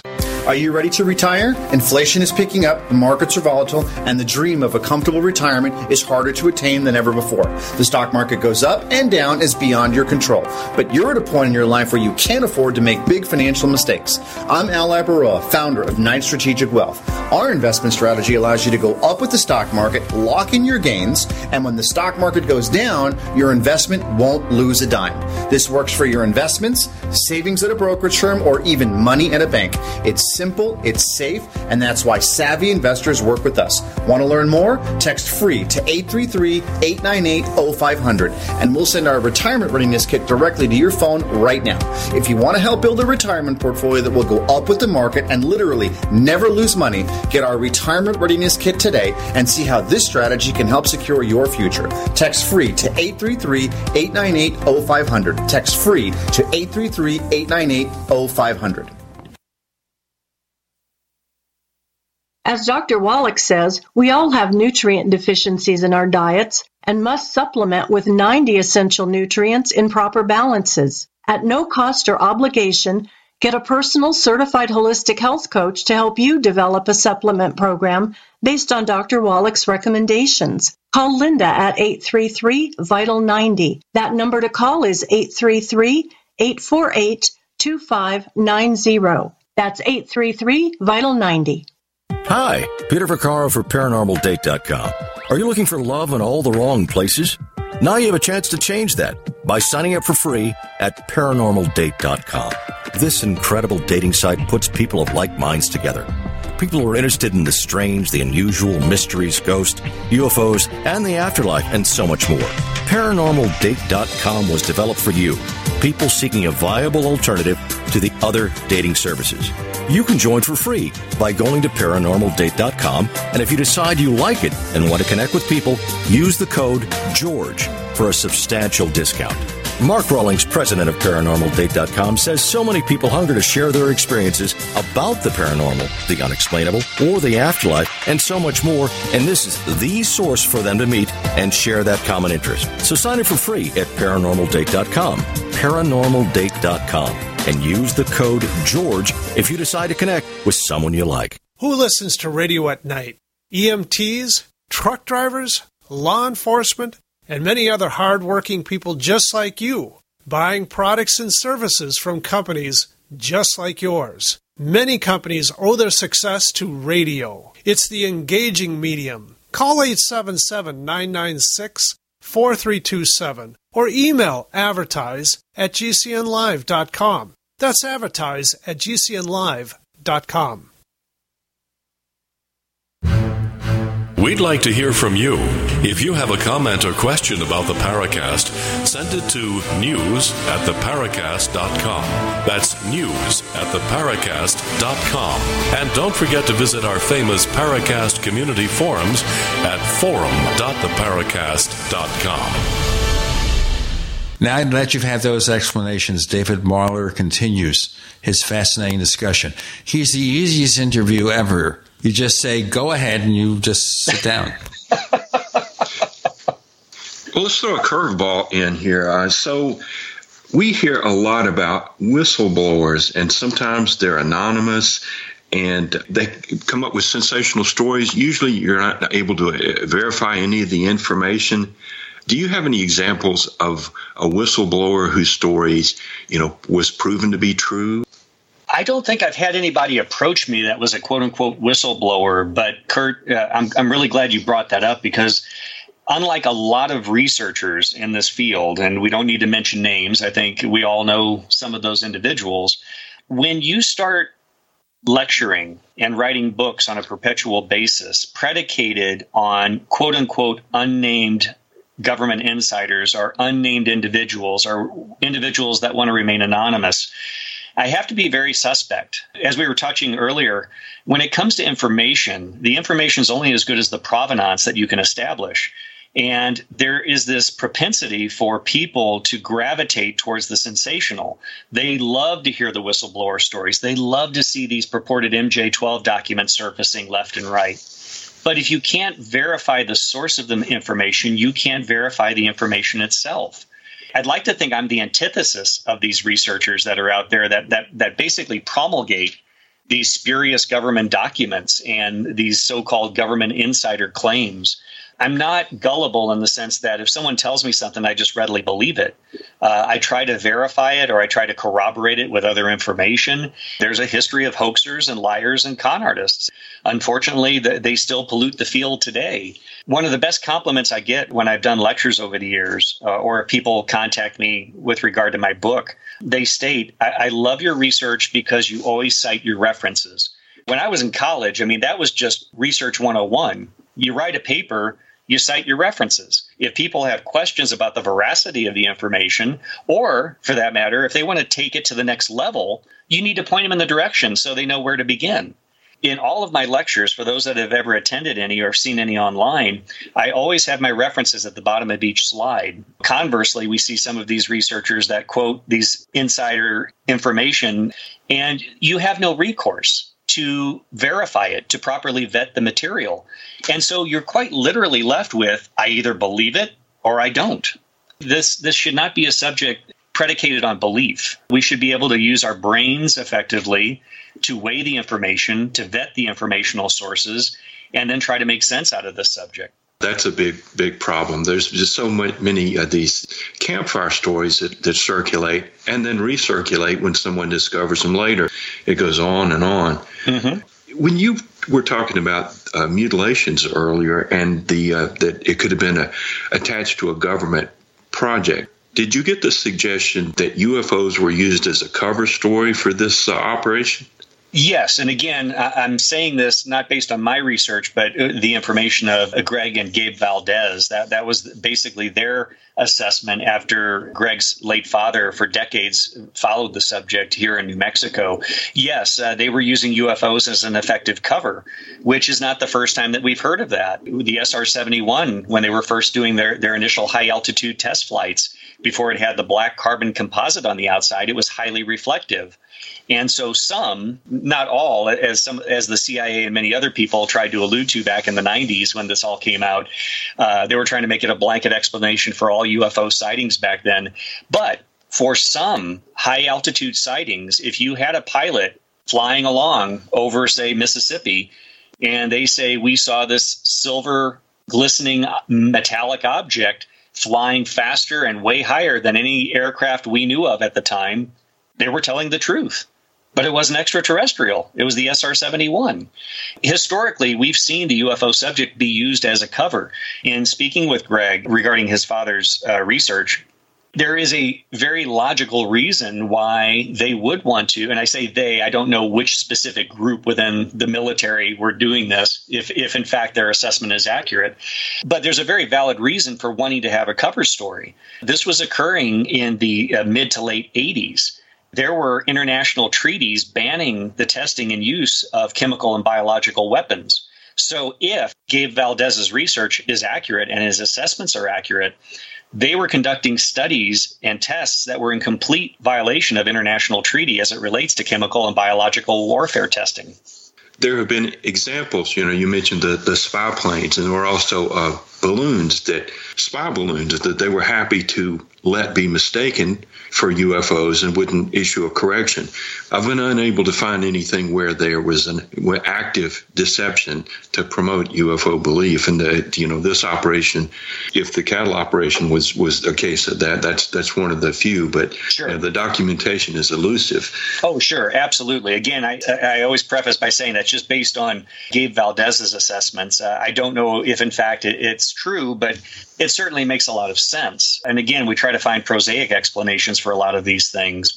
You know, especially when we look back historically, at these cases, these UFO reports from, say, the 1950s and 60s, I mean, we were deeply immersed in the Cold War.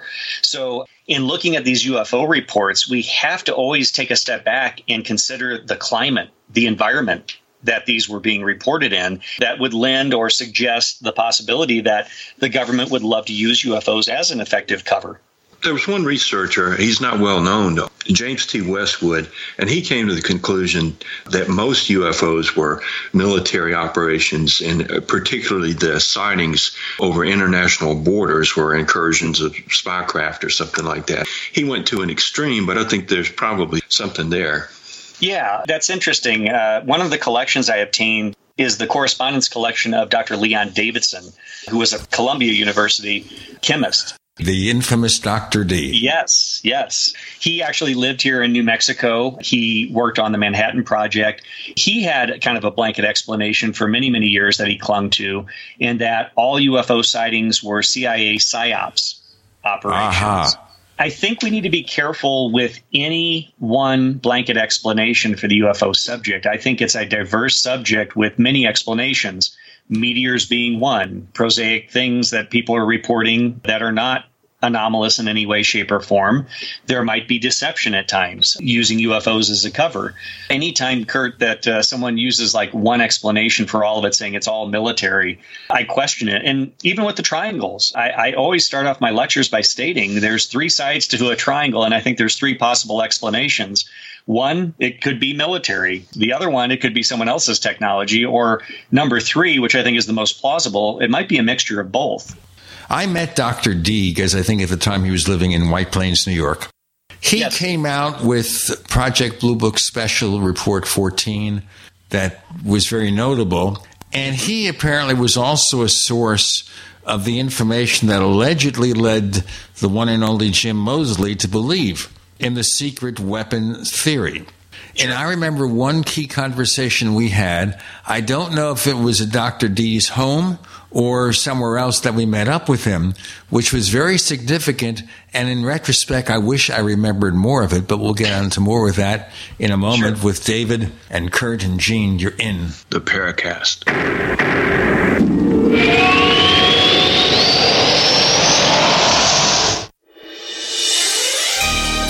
Thank you for listening to GCN. Be sure to visit GCNlive.com today. Silver has always been nature's very own antibiotic, and only one system allows you to generate an endless supply of natural silver solutions. SilverLungs.com. You'll find no wild claims or pseudoscience, just a lifetime of nano-sized pure silver solutions. The Silver Lungs generator allows you to make your own, so stop paying for silver solutions. The unique lung delivery system targets respiratory infections where other silver solutions simply cannot reach. See the Silver Lungs generator and lung delivery system at SilverLungs.com. That's SilverLungs.com. Hi, I'm Dan Pilla. I started fighting the IRS over 40 years ago when they tried to seize my mother's house. I sued the IRS and won. I beat the IRS then, and I've been beating them ever since. I wrote the book on tax debt settlement, and I've helped thousands of people deal with tax problems they thought might never be solved. I can help you too. If you owe taxes you can't pay, don't wait another day. There's no such thing as a hopeless tax case. Call 834 no tax or go to my website danpilla.com. That's danpilla.com, danpilla.com.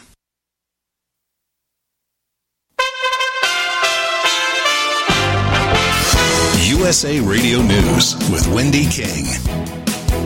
Ukraine's capital, Kiev, is now under fire from Russian forces. This man explains the scene. He went out just for half an hour and then shelling began again. Secretary of State Antony Blinken authorized $350 million to help Ukraine fend off the Russians. Over the past year, the U.S. has given more than $1 billion to security assistance to Ukraine. Authorities say columns of Russian troops with heavy weaponry are approaching major cities in the country. President Zelensky recorded a defiant video on the streets of Kiev. We will not lay down the weapons. We will defend our state. The UN says 120,000 people have made it out of the country, mostly women and children, because men have been ordered to stay behind to fight the Russians. This is USA Radio News. The CDC is announcing it's loosening mask guidelines for U.S. residents, allowing most people to leave their coverings behind in indoor public locations. Previously, the CDC recommended wearing masks in public indoor spaces like movie theaters and churches and in areas with substantial or high transmission of the coronavirus. During a briefing at the White House on Friday, Press Secretary Jen Psaki was asked if there's any concern that people will take this to mean that the pandemic is over in the U.S. There are still people dying every day of COVID. There are still immunocompromised populations. Uh, but what we are trying to work towards is a period of time where we are, uh, where COVID is not disrupting our daily lives. About 65% of the American population is fully vaccinated, and over 93 million Americans are boosted. You're listening to USA Radio News. February is Heart Month. Every year for the month of February, to show our appreciation to Extendivite's faithful customers, we have a sale. If you would like to try Extendivite, now is the time to get a few months ahead and really give Extendivite the time to show you how it works. Most of Extendivite's long term customers wait for this sale to stock up people and doctors tell us about the unbelievable improvements that they have experienced in their overall health, not just the heart. Extendivite wants you to experience the power of these herbs. Get a four month supply for only $115 for either the capsules or tincture. Please take advantage of this once per year sale and get healthy for life. To order, call 1 877 928 8822 or visit heartdrop.com or find us on Amazon. Extend your life with Extendovite.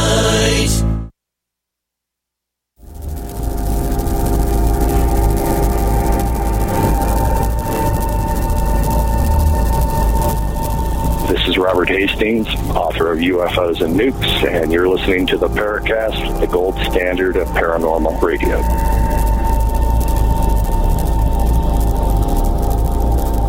The cliffhanger, Dr. D, Dr. Leon Davidson.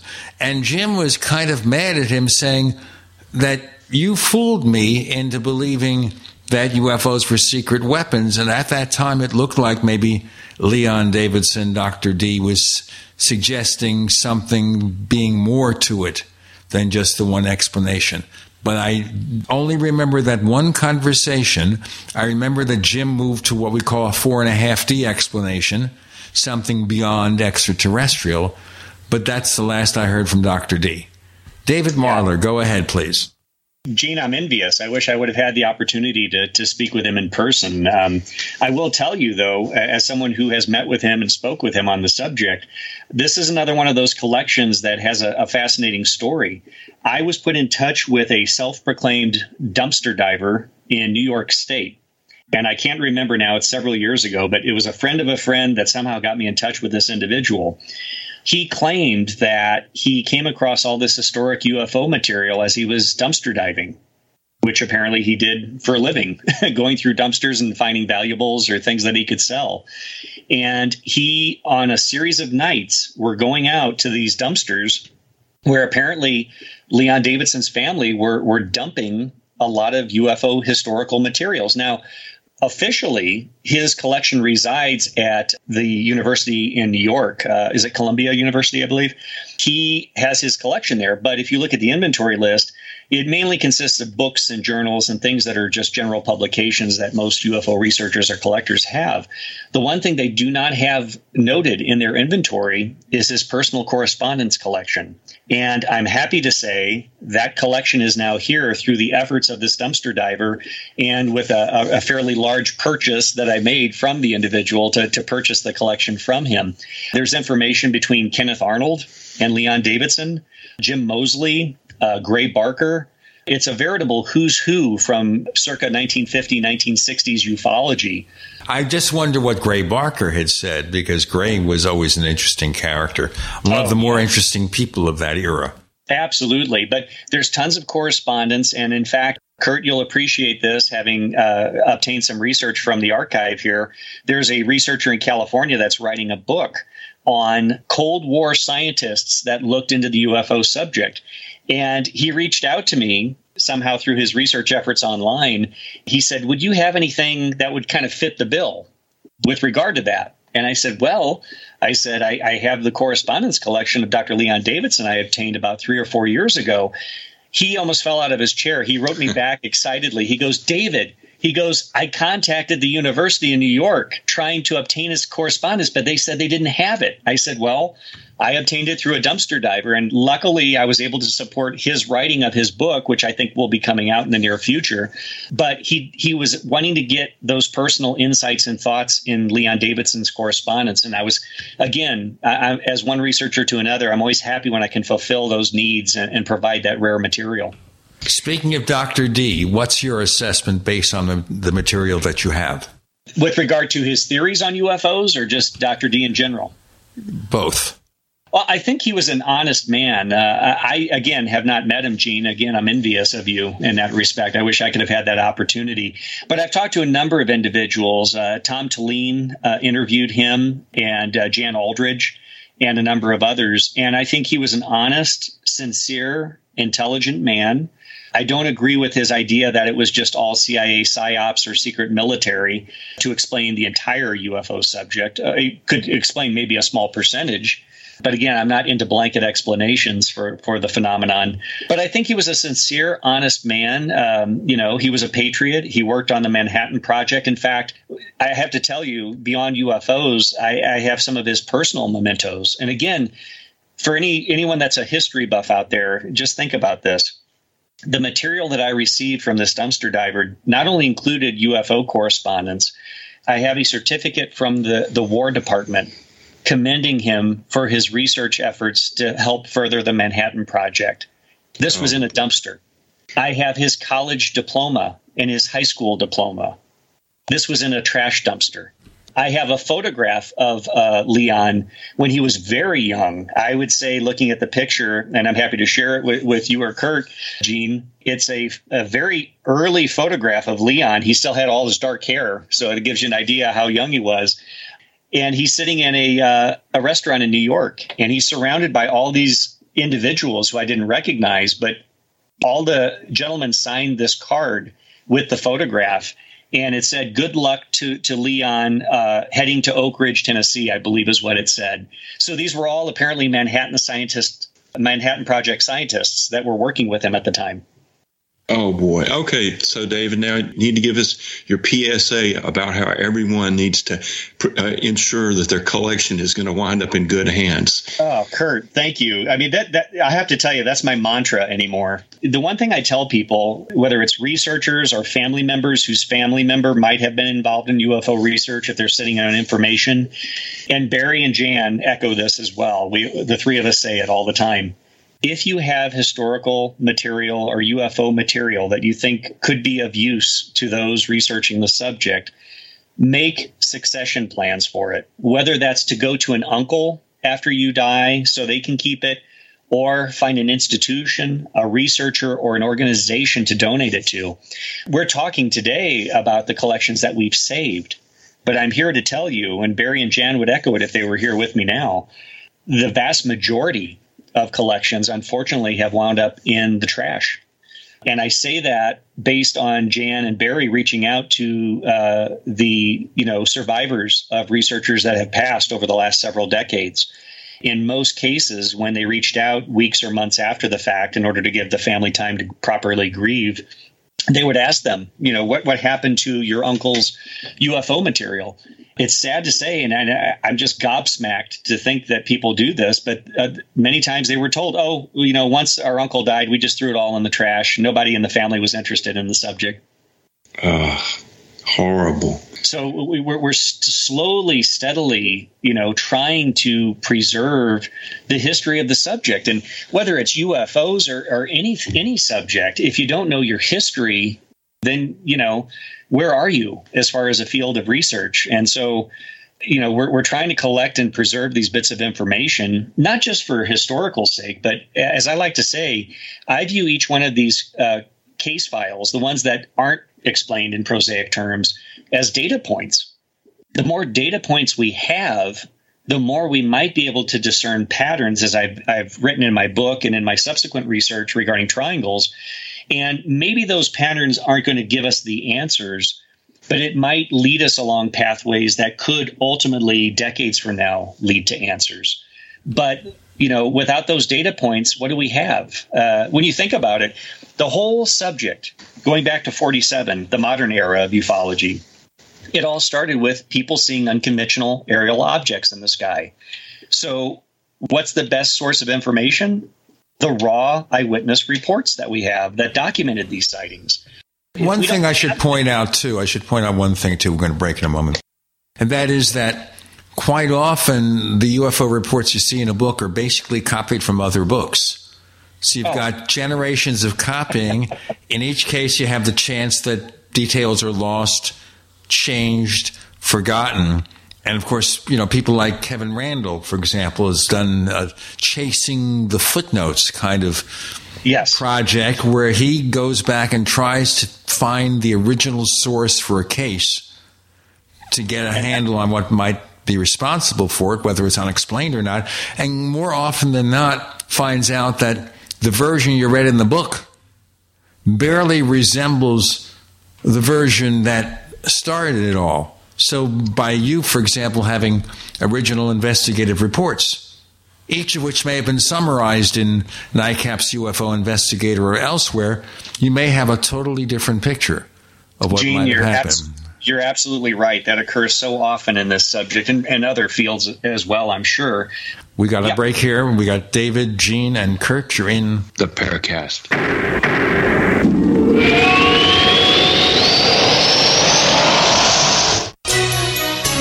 For listening to GCN.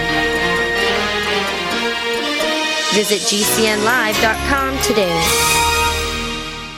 Do you need a website? Well, you can get a great deal on hosting services with Namecheap's legendary coupon code. They're offering substantial hosting discounts on shared hosting, business hosting, VPS hosting, reseller hosting, and even dedicated servers. Namecheap is preferred by millions. It's backed by a money back guarantee. Use the coupon code LEGENDARY to cash in on the special deal at namecheap.com, namecheap.com. First came Attack of the Rockoids, and it was a critically acclaimed success. And now there's The Coming of the Protectors. A former military intelligence man is contacted by a space woman in a dream, a dream that turns out to be a nightmare because evil forces on her distant planet are planning to conquer the Earth. This is gripping science fiction of the classic kind. Attack of the Rockoids and The Coming of the Protectors. Find out more at rockoids.com. That's rockoids, R O C K O I D S.com. If you're concerned about the power grid and want to generate your own supply of off grid electricity, this will be the most important message you'll hear this year. Here's why. We now have a small number of solar generators back in stock. These emergency backup systems provide life saving backup power when you need it most. And unlike gas generators, solar generators run quietly, emit no dangerous fumes, and produce an endless supply of free electricity from the sun.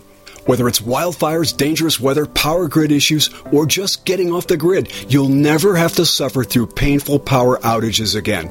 Even better, all this week, radio listeners get over $700 in free off the grid bonuses too. Go to mysolarbackup.com to learn more and check availability. That's mysolarbackup.com.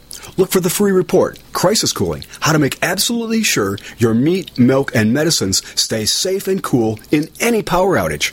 Yours free at mysolarbackup.com. Jake was in big trouble with the IRS. He owed how much? 92 thousand dollars. Ouch. The IRS left no room for Jake to breathe. They put a lien on my house, took all the money out of my bank account, took money out of my paychecks. So it was a nightmare. He needed help fast. I figured that all these companies were the same until I called federal tax management. You could just tell they knew what they were talking about. Right then and there, I felt like I had some hope. Stop the liens, levies, and garnishments fast and qualify for one of several special IRS programs that could reduce or even eliminate your tax debt. So, how did it go for Jake? They did what they said they would do. They came through for me. I ended up saving an unbelievable amount. I was so jazzed. I was extremely happy. If you owe more than $10,000 in back taxes, take Jake's advice. Give Federal Tax Management a phone call. If they help me, they can help anybody. Call the Federal Tax Management Hotline now. 800 503 8625. 800 503 8625. 800 503 8625. Now, with orders to stay at home, public health concerns, the reality of illness due to pathogens and viruses, your health is at an all time high risk. That's why it's critical to take a proactive approach to boost your immune system. You can with new nano colloidal silver from Americare, our patented process with tiny silver particles, one one hundredth the size of a red blood cell, allows for maximum body absorption. Americare's nano colloidal silver effectively disinfects your body internally, attacking pathogens and viruses while supercharging your immune system. Colloidal silver is antibacterial and antiviral. Simply put, it prohibits bacterial respiration, suffocating viral cells, preventing the virus from replicating. And now, due to public health concern, Americare is authorized to offer our lowest and best price ever, around a dollar a day, but supplies are limited. Purchase nanocolloidal silver now at immunesupportnow.com. That's immunesupportnow.com. These statements have not been evaluated by the Food and Drug Administration. This product is not intended to diagnose, treat, cure, or prevent any disease. Supplies are limited.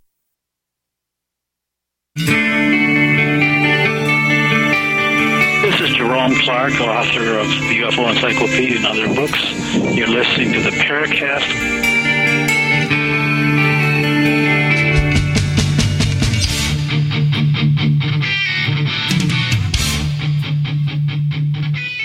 And of course, the other thing about the UFO field is not just the raw cases.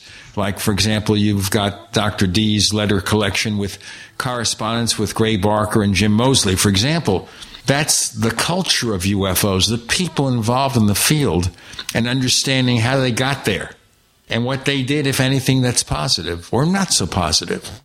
Well, Gene, one example of that, one glaring example, and it's one that I'm still going through. I, in fact, I'm involved in multiple projects all at the same time, which is just that's just how I always am. I'm always involved in multiple projects. I'm re, re, reorganizing and, and refiling all the Project Blue Book material from Hynek and I have to tell you, admittedly, you know, the Blue Book files, um, uh, most, if not all of those, are now digitally online. But what gives you unique insight is holding the original documents that Hynek had. And what we see on the, the vast majority of these are uh, red felt pen notations. And I'm talking about cases that go back to the early 50s. So long before we knew that Hynek's skepticism was beginning to erode the more he investigated the case. Even as early as the early mid 1950s, Hynek had very critical comments regarding the official explanations. In fact, there was one particular case, the official record card stated ball lightning as the explanation. Hynek crossed it out and underneath it in uppercase letters wrote unidentified and underlined it three times and then continued by putting additional critical comments. He often would uh, abbreviate Air Force with AF. Why didn't AF investigators track down other witnesses? Why didn't AF obtain radar data in this case? So you saw the frustration with regard to Hynek very early on with the official Air Force explanations. We had a, question from the forums from Richard Hawkins that kind of fits right here in this conversation. We were talking just a, a moment ago about the theories of, of Dr. D that it, they were, you know, Air Force projects and things. But based on what you've seen uh, of uh, Dr. Hynek's files and may have read about him, you mentioned his change from skepticism. What were his beliefs about the uh, his hypothesis for the origin of UFOs?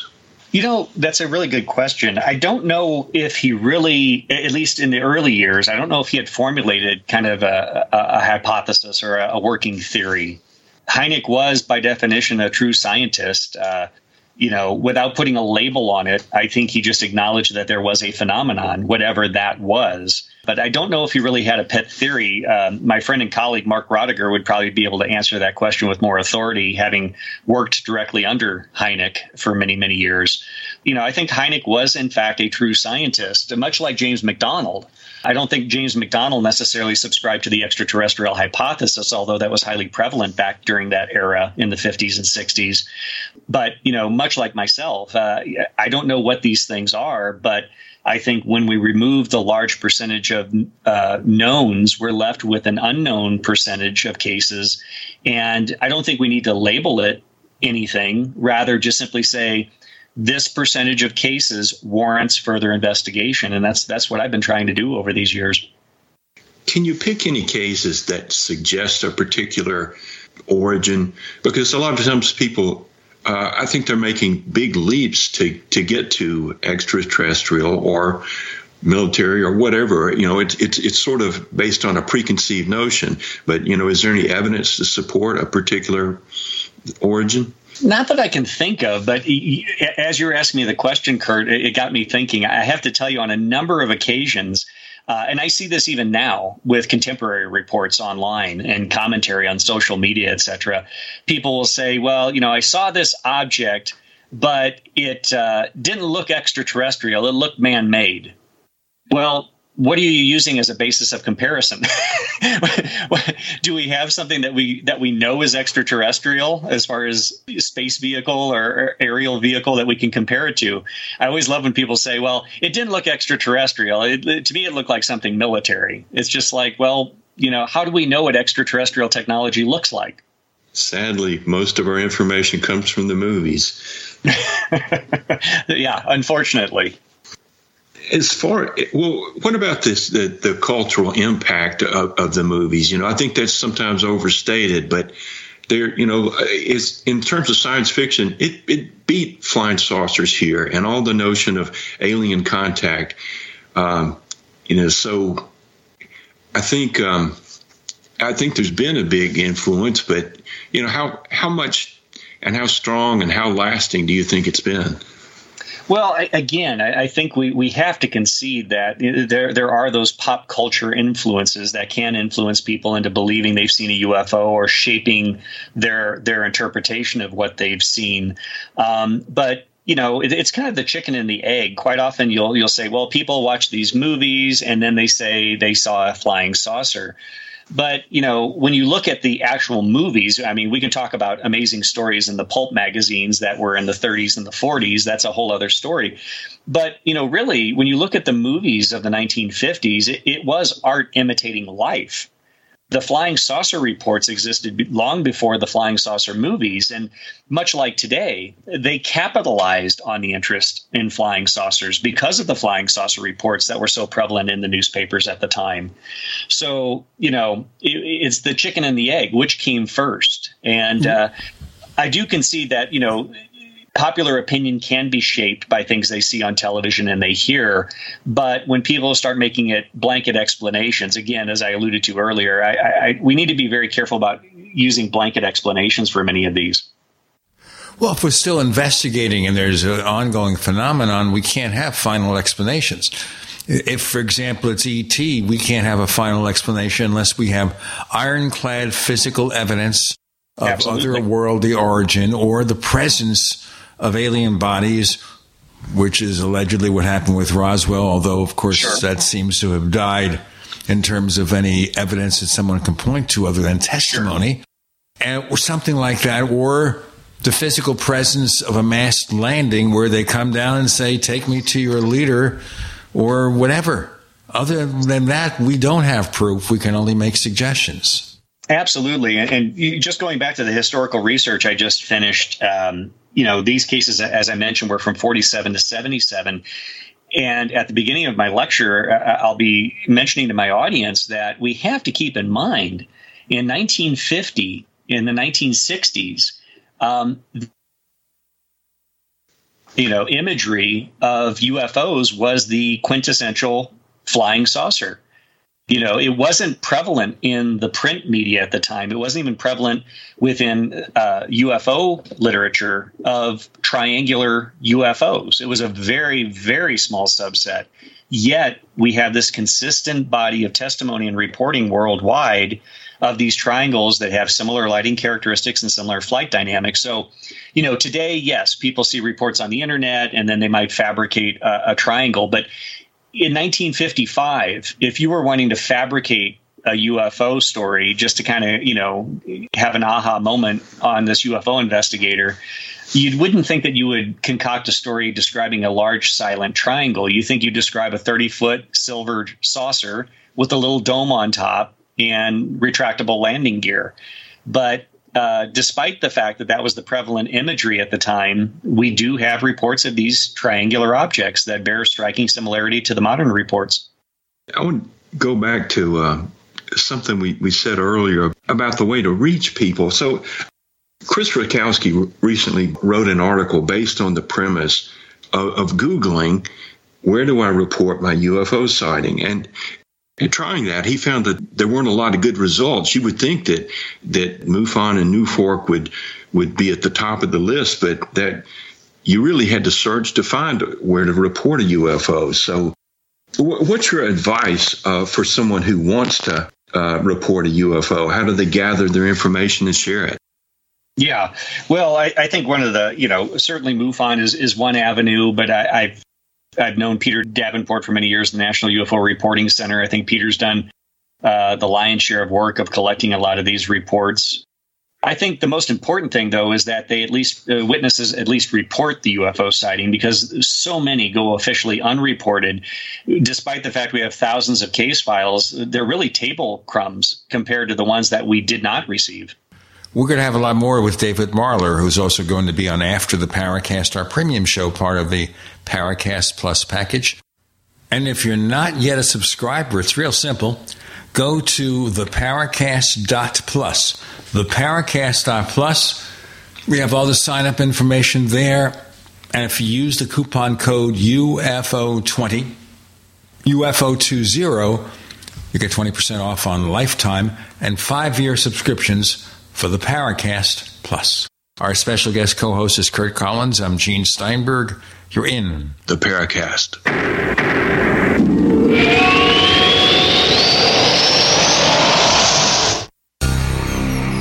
Thank you for listening to GCN.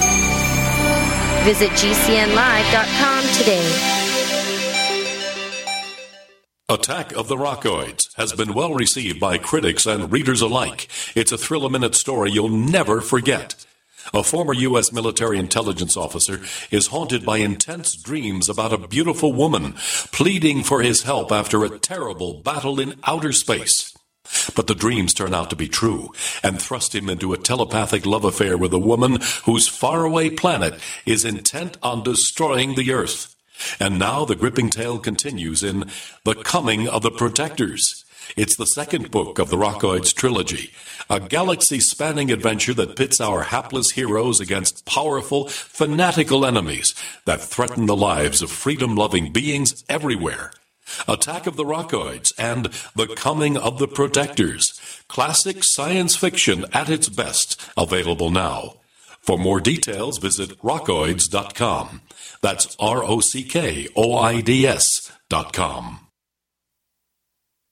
I represent low cost airlines, and we know a lot of you are not traveling right now, and we understand. However, if you do need to travel between now and the end of the year, now is a great time to lock in some of the lowest prices we've seen in a lifetime. Hey, in normal times, we can save you up to 75%, but now airlines are practically giving away seats. We have inside deals on over 500 airlines. Here are a few sample round trip deals we found Seattle to Vegas, $35, Chicago to Atlanta, Atlanta, $85. Los Angeles to Atlanta, 100 bucks. Of course, there are some limitations, but the airlines want your business right now. And cancellation and change fees are flexible. So fly somewhere this year, book now, save a ton, call right now. 802 341 4535. 802 341 4535. 802 341 4535. That's 802 341 4535.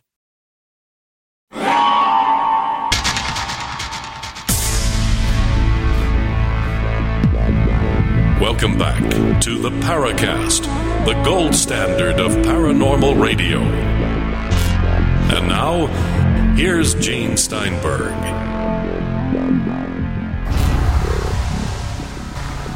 You see, that reminds me, of course, of the common thing that the late Stanton Friedman, whatever you think about the kind of work he did, at his lectures, he'd ask people, How many of you have seen a UFO? And a certain number of people would inevitably raise their hands. And then he'd say, How many people reported it? And only a fraction would keep yeah. their hands up. And that goes back to what I suggested about Project Blue Book before that it was investigating everything. It only investigated stuff that was brought to their attention people could submit some sightings to their local flying saucer club, it would never get the Project Blue Book and therefore technically wouldn't exist. Absolutely. we are dependent on the UFO witnesses to come forward. And one thing I'd like to add to that, Gene, in reviewing these historic case files, I, I find it interesting as a historian. When you look back to the 1950s, 60s, 70s, really even the 80s, uh, prior to the internet, it took time and it took a little bit of money to report a UFO. Today, you know, UFO, you know, Happy Bob can report a UFO sighting anonymously to MUFON or the UFO Reporting Center, and we don't even know who UFO, you know, Happy Bob is. But when you look, he at may be Happy Babs. It might be. It might be. But we don't know if the individual, who the individual is. We don't know how credible they are. But it's interesting when you kind of compare that to the historical reports where we have a handwritten letter actually people had to sit down and write a letter and lick a stamp and go to the mailbox and drop that off. So it took much more time. It took a few cents to, for the stamp. And I, think we have to stop and think about that. These historical reports, it took a little bit more effort for someone to report them. Now, do we have hoaxes? Do we have lies? Do we have misperceptions in those files? Of course we do. You know, compared to today where anybody can just shoot off an email in a matter of seconds and not have it traced back to them, the nice thing is, you know, you have the envelope with quite often the return address and postmarked. So you know kind of where it came from. In addition to that, I have to tell you, it's such a joy to read all of these old news clippings that I have in front page newspaper headlines. When we've got tons here in the archive, but how the reporting has changed uh, back then compared to today. Today, we're all about privacy issues, right? And, and, and privacy this, privacy that. Back then, it's so funny to read these reports that Mrs. Uh, Rose Witherspoon of 409 Elm Street, San Francisco, California, reported today that she saw a UFO. It would quite literally give you the home address of where the witness lived, where they resided, where they had their sighting. For investigators from that time period, it gave them a great lead because you can go to that house and verify okay, yes, this woman does exist. She is who she says she is. It doesn't get us closer to determining the veracity of their report, but the point is we can at least trace it back and verify the individual is who they say they are. With today's reports online, unfortunately, that's something that we've lost in many respects. Yeah, that's that's unfortunate. Yeah, the the archives have so many treasures. So that's I, I hope that uh, more people will, will, be able to to access this information. I know that you shared some some audio recordings so far, and, and apparently there's more to come. So so what, what have you got out there already on audio? 222 recordings done thus far. Some of these are tapes that date back to the late 1950s, 1957, 1958. Uh, I will tell you, uh, it is a, a, race against time to preserve some of these documents and audio recordings. I sent Barry Greenwood a photo of one reel to reel tape that I digitized. And I will tell you, uh, I, have got my own little sound studio here for digitizing all manner of uh, mediums uh, to uh, digital format. The chair I'm sitting in right now was where I was doing this digitization work on these audio recordings. Uh, sometimes I would run the tape through once just to kind of get a flavor for it, and then I would rewind it and then start the digital recording system and capture it. Luckily, with one particular tape, I started recording the first time I ran it through, which was great because quite literally, as the tape ran through the rollers and hit the capstan rollers, the magnetic material was delaminating from the vinyl backing. It was like a, if you can imagine a reel to reel machine spitting confetti into the air as it was playing. And I was watching this tape disintegrate as I was digitizing it. Luckily, I did digitize it successfully and digitally remaster it as best I could. But it was one of those situations where you got one chance to, to preserve the information. And it was a local radio show. I believe it was in uh, Virginia. And they were talking about UFO sightings, callers calling in with their UFO sightings. So I don't think it's a stretch or an exaggeration to say this is probably the only documentation that exists with regard to those UFO sightings that I was able to digitally preserve. You think here what they have to do, for example, preserving old film, preserving old Oh. audio tapes from recording studios. Say you want to come back and digitize an album from an artist of 50 years ago. And the tape can be in pretty rotten shape. I know we have a full box of audio tapes here of recordings that my wife made, and I am very hesitant to look at them because I think they're probably in miserable shape at this point. yeah, I, I will say though that was the exception to the rule. The vast majority of these tapes, despite not being held under the best conditions for many many years, some of them actually had mold growing on them. I, I was sneezing my head off as I was digitizing these because of the mold and the dust that was coming off some of these, but.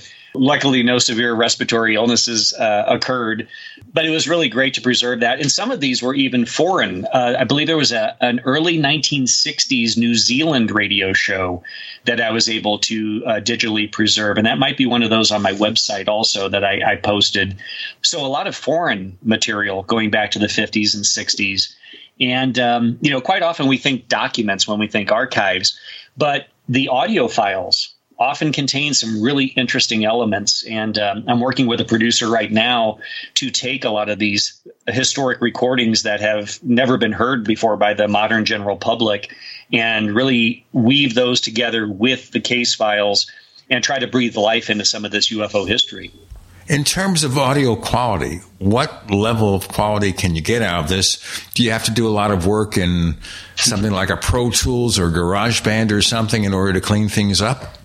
Yes. Uh, well, let me say, Gene, that I would say, I'm trying to think percentage wise, I would say 50% were pretty good on their own. When I ran them through, digitized them, it was pretty good quality. I would say the other 50% were on a scale from one to 10 as far as quality. Um, and some of those you could barely, there were two or three that I think eh, there was just nothing on there that was audible. Uh, I tried to, you know, increase, uh, amplify the sound, filter it. Uh, a lot of these had white noise, which was typical of the time. Uh, that's fairly easy to filter out and, and create better clarity. But um, I was surprised, actually, to be to be honest with you, given the age, how well the audio quality held up. And only only one tape, the one I mentioned, actually physically disintegrated before my eyes. What about things like old wire recordings? Have you found any of those? And if you did, are there any players to be found to allow you to hear them? That's a great question. Uh, uh, the audio recordings that I'll be receiving are coming from Rod Dyke. Uh, Rod, several years ago, purchased the audio collection of Wendy Connors, who still lives in Albuquerque. I actually reconnected with her just about a month ago. Uh, she had retired from the field, and there was a, a rumor that uh, she had passed away, but that's not the case. I'm happy to say uh, Wendy still resides here in Albuquerque, and we hope to get together here very soon because I've continued her work of digitizing these old recordings. Uh, Wendy had a number, not a large percentage, but had a number of wire recordings that she was able to digitize. And all of those original materials will be coming out here. Uh, to your point, uh, I actually have found some refurbished wire uh, recorder players that are uh, available on eBay. In case anyone wants to take a look at that, we're going to have a lot more to talk about here with David Marler and Gene Steinberg and Curt Collins. Wire recording. Fascinating. You're in a Paracast.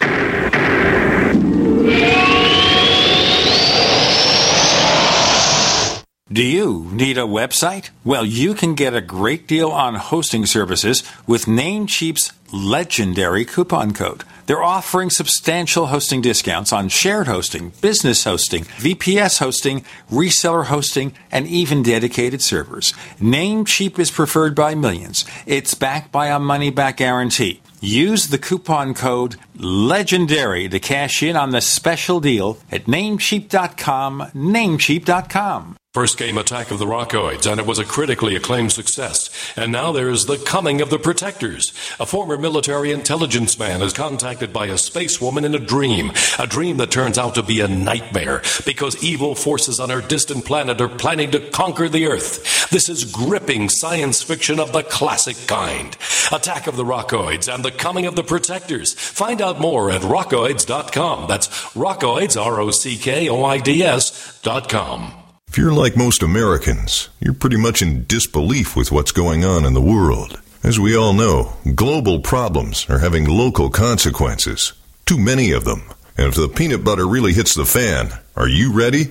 Grocery store supply chains are only as strong as their weakest link. Don't wait for them to break. Now's the time to secure emergency food for everyone in your family. My Patriot Supply is America's largest preparedness company. Our specially packaged and delicious food stays fresh for up to 25 years in storage. It'll be there when you need it. Go to mypatriotsupply.com and pick up several emergency food kits. There are a dozen different sizes that average over 2,000 calories per day. Our food kits will ship quickly and discreetly to your door. Having food storage in your home beats government food lines hands down. Go to mypatriotsupply.com today and prepare for what's coming mypatriotsupply.com. G'day, I'm Jamel that works with Dr. Joel Wallach and the GCN team with Longevity at teamg'day.com. By becoming an associate, you provide income for you and your family on your own hours while working from home.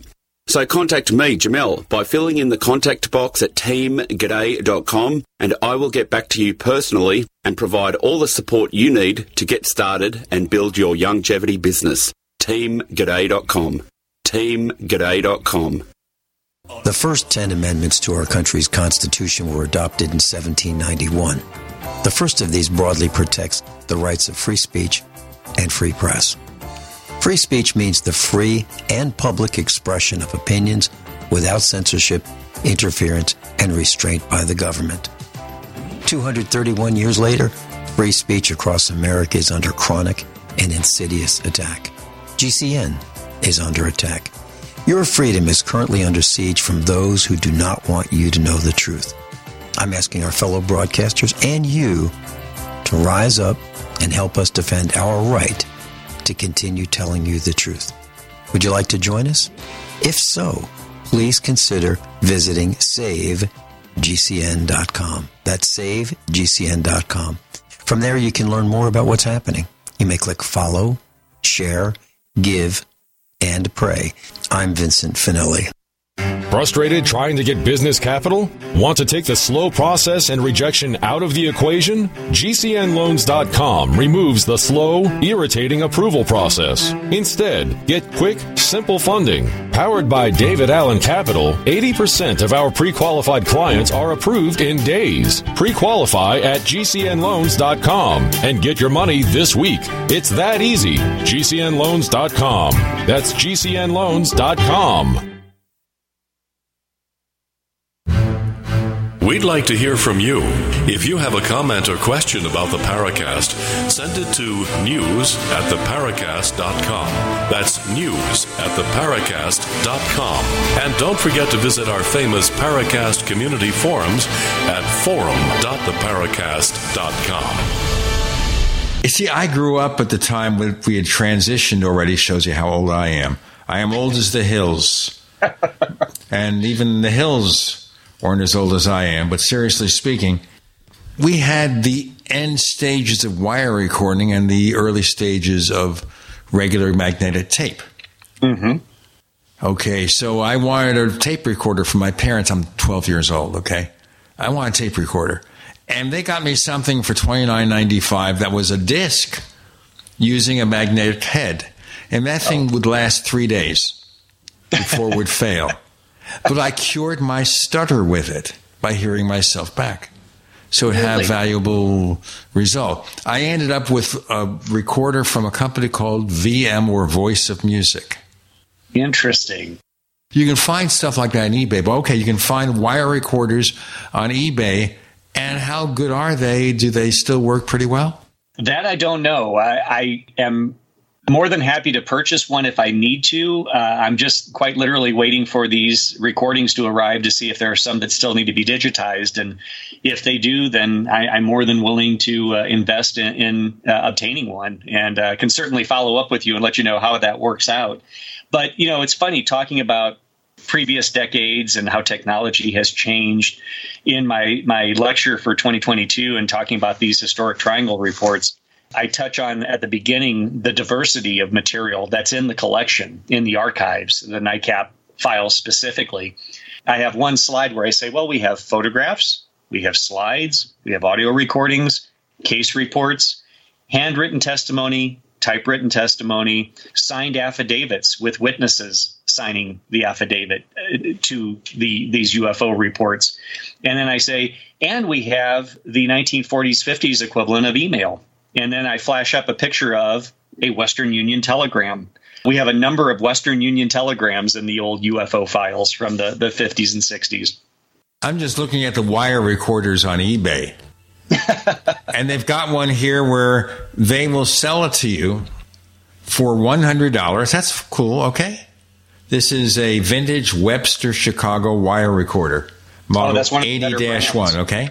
Yeah. Uh, the standard shipping, though, is $88.34 from oh, yeah. Des Plaines, Illinois. Can you believe that? I can. I, I actually, I, one of my hobbies outside of UFOs, my wife and I love to go to antique stores and, and things like that. And I've seen some in stores, very rare that you come across one, but I actually saw one about eight, nine years ago and I tried picking it up, and the thing must have weighed about 50 to 60 pounds. Aha. Okay, so there's that a, explains why it's 50, 60, 80 dollars shipping charges. There's a lot of weight to those old things, and unfortunately, uh, going back to that era, uh, you have those very delicate vacuum tubes that are in there, and so you always run the risk of having a vacuum tube go out. Well, of course, in terms of vacuum tubes, they still make those. You can still get them. They still make amplifiers and preamplifiers using vacuum tubes. I had a preamp using vacuum tubes from what the early 2000s at one time. Wow. Wow. Yeah, it's it's so funny though. I will tell you, Gene, that uh, and Curt, I have young researchers wanting to get involved. Not many, as we know, it, but since 2017 and, and the the government coming forward acknowledging the subject, there's a lot of younger people that are starting to show an interest in the subject, and a number of them have reached out to me saying, you know, Dave, I'm starting my own little collection, but I have this recording or I have this bit of film. And now I got to find a projector. Or now I've got to get this, and I just laugh. I say, "Oh yeah, if you're going to have the me- the various medium, you have to have all the instrumentation to uh, play it." And that's like I said, the research room here, it's almost like a, a research room slash studio because you have to have the 8 millimeter, the 16 millimeter projector. You have to have the reel to reel, the cassette, the micro cassette. You have to have all of the devices to, to play the various mediums and ultimately to digitize it.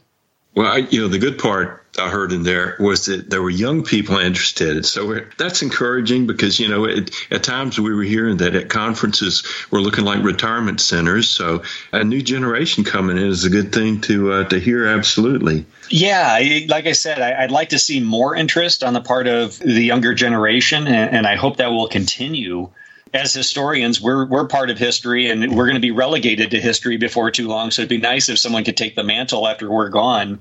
But again, that's one of the reasons I decided to enter into an agreement with the University of New Mexico. At least we know that all of this material will be consolidated and made available for researchers, and we know that it'll have a, a future home for perpetuity. See, that's the big problem here. We've had so many formats for audio and even for video, for yeah. film you know, eight millimeter, Super 8, okay? I have Super 8 because you got better quality on the Super 8, okay? You have all these products with different formats over the years, and then you get this 70 year old recording, 80 year old recording. How do I play this back? How do I look at this? How do I deal with it? And of course, all we have here is every format is temporary. Yeah. And it's hard yeah. to say how temporary, but every format is temporary. Like absolutely, absolutely. No matter what you have, you have an Apple Watch, for example. It really does sort of work standalone, but it requires an Apple iPhone mm-hmm. to be fully functional. If you have yeah, a Samsung, forget about it. Oh, absolutely. Even with the videotapes, I, I, digitized my entire VHS library over the last two years prior to getting the, the NICAP CUFOS files. That was a project in and of itself. You know, to your point, Gene, you know, you have VHS, you have uh, VHS-S, you have beta, you have all different types of formats just within the realm of videotapes. And so uh, another thing that I failed to mention, uh, and I'm looking at the machine right now, I'll be receiving a huge collection of slide imagery from Philip Mantle when his collection arrives. Barry Greenwood put me onto a device uh, that scans slides. And so now I have that device in addition to the other instrumentation here. So once we get those slides, we'll be able to digitize all that imagery.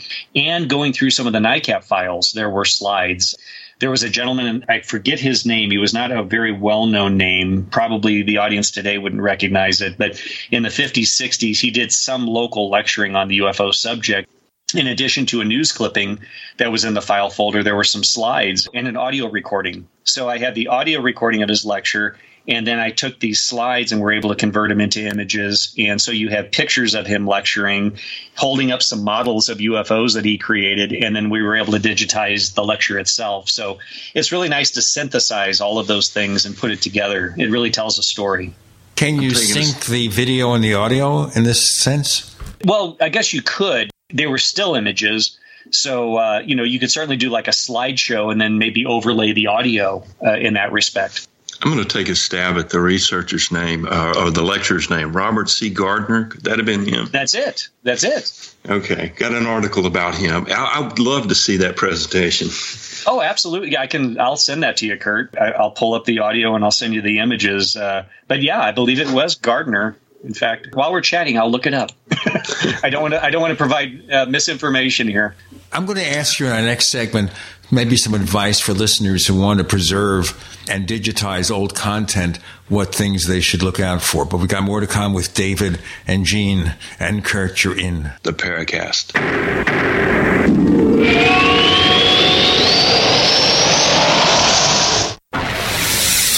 You are listening to GCN. Visit GCNlive.com today.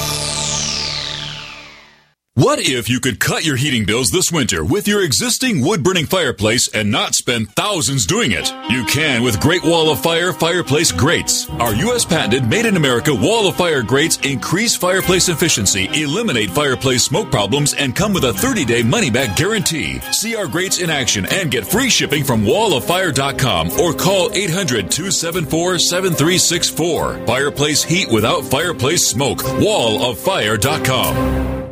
Anytime, any place, anywhere. Radio remains the most intimate of all forms of media. At home, at work, in the car, on smartphones. Over 90% of consumers still listen to radio every week. That makes choosing radio as a place to advertise your business one of the best decisions you can make. Email advertise at gcnlive.com and partner up with an experienced GCN representative. Advertise at gcnlive.com. Easy, affordable, effective.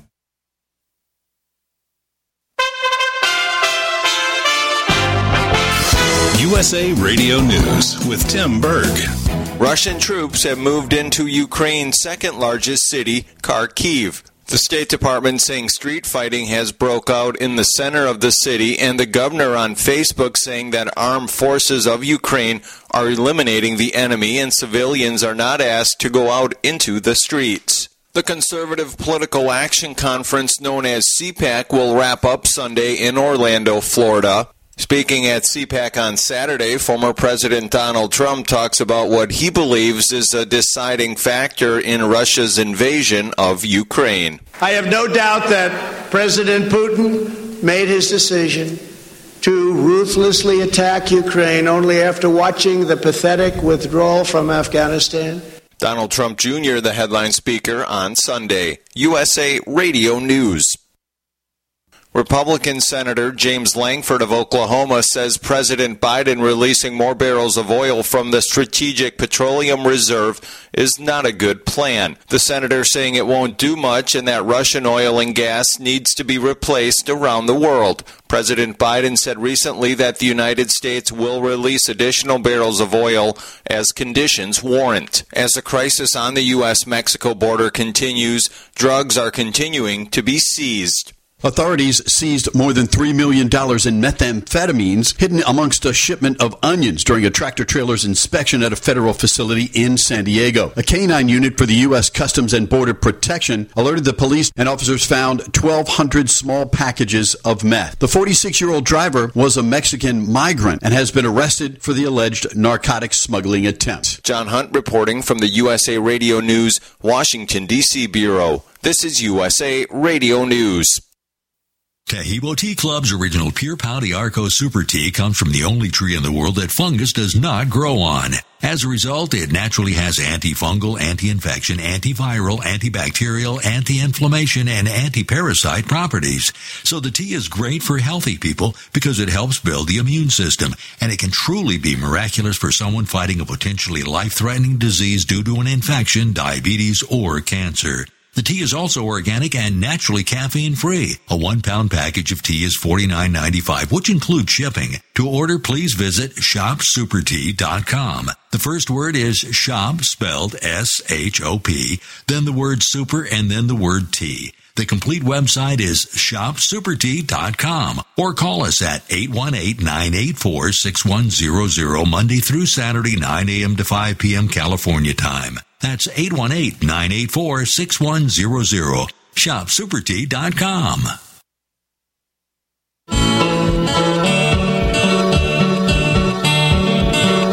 This is Micah Hanks of the Gralien Report, and you're listening to the Paracast, the gold standard of paranormal radio.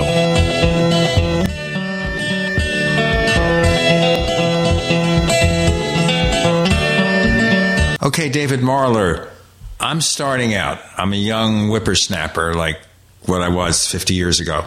And I want to snap that whip and figure out how to take this old stuff and digitize it so that it's in a format it's ready for people to see. I can post it online. I could put it up on YouTube, whatever. Give me some advice. Well, have some money at your disposal first and foremost, because if you don't already have the material, it sometimes takes takes money to obtain the material. But then again, uh, obtaining the equipment and setting up essentially your own little studio, uh, and then the time. I don't think people realize how much time it takes to sit down and listen to the recordings or take time to scan the documents you know, people keep asking me, well, when are you going to have the case files done? It's like, do you realize how many case files there are? so I would just say, as you enter into the subject, just just plan to have lots of patience because it, it is a daunting task. One that, again, Barry and Jan have been doing for many decades prior to me coming along. And I'm just trying to do my humble little bit. It takes a lot of patience, you know, working with the documents one thing with documents that gets very frustrating, we have a lot of the old onion skin paper that does not necessarily do well with the auto feeders on scanners. So sometimes you have to literally take those page by page and do a flatbed scan. We also have in the early 1950s, they had this chemically treated type of paper, and this paper quite literally corrodes it develops this corrosion, almost looks like battery acid. Not only does it destroy the document itself, but the documents that are filed next to it it will destroy that. And I have examples in my presentation I'll be sharing to show that. So these are the things that you'll be involved with in, in trying to go through and preserve this data as I mentioned, dealing with the mold that you're. I, I, sneeze my head off constantly when I'm going through the case files, uh, inevitably, just due to the decades worth of dust and mold that collects. So, I always like to say, Gene, that historical research is fascinating, in my opinion. It can be rewarding at times, but it's extremely boring and tedious work, and that's why a lot of people don't do it. I get sometimes frustrated frustrated when I talk to people and they reference their research, and then the more that you talk to them, you realize what they're referencing as research is surfing YouTube UFO videos. It's like I have a complete different def- definition of uh, research in that respect. I go to a lot of uh, actual archives. The University of New Mexico has an exhaustive microfilm collection of newspapers that have never been digitized. How far back do you go in your research? Well, uh, I've gone back uh, as far as World War II. Some of the microfilms that Jan donated are Night Fighter Squadron reports. And according to Jan, he said there are Foo Fighter reports in there that have never been seen before. And so we want to get those digitized. But certainly, as I'm sure your audience knows, I mean, the UFO reports go back to, you know, 1897 with the airship reports. a lot of people are interested in the airships that were being sighted or the ghost flyers in the 1920s, and then the Ghost Rockets in 1946, and of course the Foo Fighters in 44, 45. So um, one of those Edison cylinders, for example. Absolutely. In fact, yeah, I was just talking to Barry Greenwood about that uh, just earlier this week. You know, there were sightings along the East Coast that people were attributing to Edison. So, you know, it depends how far you want to go back. One thing I do not engage in, and, and, just while we're talking about that, I don't go down the ancient alien, ancient astronaut area. You know, I'm not disparaging people for doing that. It's just not an area of interest for me. It's one thing to look at a case from 1964, as I have here in New Mexico, where I have newspaper accounts, I have eyewitness reports and in this one particular case, I actually tracked down the witness who was still alive. And I'm happy to say I've interviewed him. First time to get him on camera to do an interview regarding his sighting. And uh, I've become very good friends, my wife and I, with him and his wife. But, you know, going down the ancient astronaut, ancient alien line of inquiry, it's very subjective. Uh, you know, you're taking reports that in many cases were written in a religious context uh, from religious writings and you're trying to divine whether or not they were truly reporting what they wrote or was it religious visionary interpretations. And again, uh, looking at something 2,000 years ago or 4,000 years ago, how do you hope to even investigate that or find corroborative testimony? I just choose not to go down that road. I, I don't disparage people for pursuing that. I think it's interesting, but I, I want something where I can try to do better verification, if that makes any sense. Understood. And as far as uh, you, you mentioned YouTube videos, so that's often the second step people take today in, in trying to learn more about UFOs. They they probably see ancient aliens. It's been on almost 20 years now, and of course, you know, forget how accurate or anything it is, but it's an exposure to the topic. You know, maybe they go to YouTube, and and sadly, some go no further. So yeah, what what do you recommend for someone to to uh, pick up on some credible information? You know, it's a big thing for a lot of people even to pick up a book these days. Oh, it, it is. I think we touched on it earlier, Curt, and I can't remember if you or Gene touched on this, but it, it's so important. I think in answering your question regardless of your source of information, regardless what you're looking at, it is so important to establish the provenance of that information. Uh, as, as I think you and Gene were alluding to, so many cases have been written, rewritten, reinterpreted to where what you're reading today it falls far askew from the original report. You know, I, I'm all about trying to trace the source of the story back to its origin. Um, and again, having the original case files here as opposed to reading a book that incorporated elements of the case file, uh, I, I think that's important. And not just with UFO research. I think any historical research that one undertakes, you have to be able to try to trace the origin of these stories back to the source. Um, I, we're nothing without provenance in these cases, or like the Battle of LA photo, being able to trace it back to the photographer who actually took the photograph, who had an established career as a news photographer. Uh, that's important information. Um, you know, unfortunately, though, many people stop short of uh, researching a story. They hear a story, they find it tantalizing, they want to believe it, and there it ends. There's no there's no legwork. There's no investigation to trace it. I always tell people, you know, don't trust what anybody tells you in the UFO field, including myself. Take the resources that I've given you, take the references that I'm, I'm giving you in the course of my lecture, and verify what I'm telling you It's just, I, I, think it's so important in this day and age, especially beyond the confines of ufology, where objective facts, objective reality seems to be so subjective today. And, uh, you know, I, I, believe facts matter. And I believe in objective facts, not subjective facts. And you not know, alternative facts not alternative facts. And, you know, so many people have this willingness, as I mentioned earlier, to believe. And I, I say sincerely, and I don't mean this to be snarky, it doesn't matter what you believe about the UFO subject if the data doesn't support that belief. And the one example that I mentioned earlier, if you sit there and say triangular UFOs weren't reported until Star Wars came out in 77, and I can show you the original case files going back to 1947, where we have a rich history of these things being reported. Those are facts, those are historical documents uh, that, you know, irrefutably disprove that notion. Well, this is one of those things there where you can have any opinion you want, but you can't make up your own facts.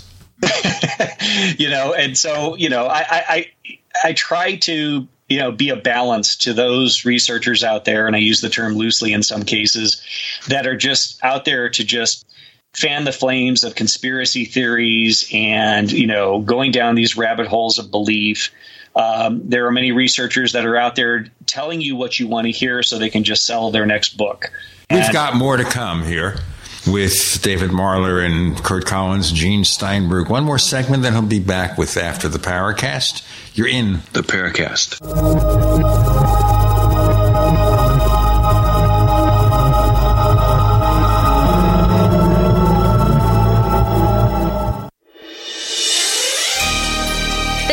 Listening to GCN. Be sure to visit GCNlive.com today. Hey, listeners. I want you to have the entire Paracast experience. So I'd like to tell you about After the Paracast. After the Paracast is an exclusive feature for subscribers to the Paracast Plus. With After the Paracast, you never know what's going to happen next. After the Paracast features color commentary, special interviews, and further conversations with Paracast guests. With Paracast Plus, you can download a very special enhanced version of the Paracast also. We do offer exclusive music, videos, and more features are coming. To get more info about subscribing, please visit theparacast.plus. Once again, theparacast.plus. Prices are just $1.50 a week, less than a cup of coffee at your local convenience store. Check out theparacast.plus to learn more about Paracast Plus. If you're concerned about the power grid and want to generate your own supply of off grid electricity, this will be the most important message you'll hear this year. Here's why. We now have a small number of solar generators back in stock. These emergency backup systems provide life saving backup power when you need it most. And unlike gas generators, solar generators run quietly, emit no dangerous fumes, and produce an endless supply of free electricity from the sun. Whether it's wildfires, dangerous weather, power grid issues, or just getting off the grid, you'll never have to suffer through painful power outages again. Even better, all this week, radio listeners get over $700 in free off the grid bonuses too. Go to mysolarbackup.com to learn more and check availability. That's mysolarbackup.com. Look for the free report, Crisis Cooling How to Make Absolutely Sure Your Meat, Milk, and Medicines Stay Safe and Cool in Any Power Outage. Yours free at mysolarbackup.com. Hello? Congratulations. For what? For losing all that weight. How'd you do it so fast? ASAP. ASAP what? What's that mean? Are you ready to get as skinny as possible, as soon as possible, as simple as possible, and as sexy as possible? I'm listening. Then get with the ASAP program. It's real and it works. No smooth talk, no slick advertising, and no exaggerated claims of success. I've got to know more. Welcome to ASAP, as slim as possible. Whether you have 10, 20, or 50 pounds to lose, ASAP is your weight loss answer. ASAP targets the abnormal fat reserves and makes them available to be burned as fuel and contains no caffeine or hormones. Order ASAP at wholesale prices or join the team to share the business with others. Visit GCNteam.com or call 877 878 4203. GCNteam.com or call 877 878 4203. Lose weight and look great with ASAP, as slim as possible. Hey, y'all, Jeff Foxworthy here. Now, if you've ever found yourself repeating the same thing over and over for 75 years, you might be Smokey Bear. Only you can prevent wildfires. That's why I'm filling in for Smokey to switch things up, because there's a lot more to say. And I should know because my grandfather was a firefighter. And one of the things he taught me is that the people that love the outdoors the most are often the ones accidentally starting wildfires, which means always BYOB. no, bring your own bucket to the campfire. And be extra careful with things like burning yard trimmings. Don't just walk away, or chances are you might be starting a wildfire. So, for the love of the outdoors, go to smokeybear.com to learn more about wildfire prevention. Brought to you by the U.S. Forest Service, your state forester, and the Ad Council.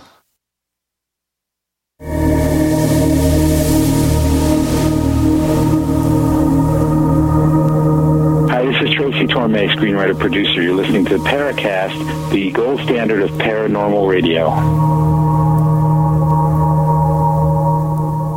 This has been such a fascinating discussion. A lot of it, of course, concerned about looking up all this material and digitizing it and figuring out what's going on and trying to get a full perspective of the UFO mystery and maybe have a better understanding of what's going on. And that's important. And that's so unfortunate that with this current Pentagon investigation, oh my heavens, they're going to disclose, they're going to give us all those secrets. No, they're not. no, they're not. Yeah. Yeah. Uh, Gene, I think those that were disappointed with the Pentagon report had their expectations set too high. Well, there was supposed to be a subsequent report in 90 days. Yeah. A what? Well, it's so funny because there's been so much focus and emphasis, rightly so, on what's playing out on Capitol Hill with regard to the intelligence community regarding UAP investigation. But the one thing that I, have told some of my friends and colleagues is I'm not holding my breath waiting for the government to tell us the secrets of, of the UFOs. I'm still doing the work that I was doing 20, 30 years ago if they come out with some revelation and, and it, it, they put it all out there, great. But I'm not going to waste time or energy waiting for them to tell us. And again, regardless of where they believe this all began in 2004, we know, and I think the, the majority of your audience knows there's a rich history there that needs to be told. The history of this subject still needs to be told by breathing life into these old case files and showing files that have never been seen before. Like I said in my lecture this this coming year, I'm just so happy to be able to show cases and talk about cases that people have never even heard of before because so often, and this is where I take issue with production companies, they keep rehashing the same 10 or 12 cases ad infinitum ad nauseum. How many times are we going to hear about Roswell? How many times are we going to hear about Bentwaters? How many times are we going to hear about XYZ? There are so many cases that people don't even know exist in those files. And so my goal is to try to share those rare, unique files, as I did in my book with some of the triangle cases that were in the military files and in the civilian files uh, that I had at the time.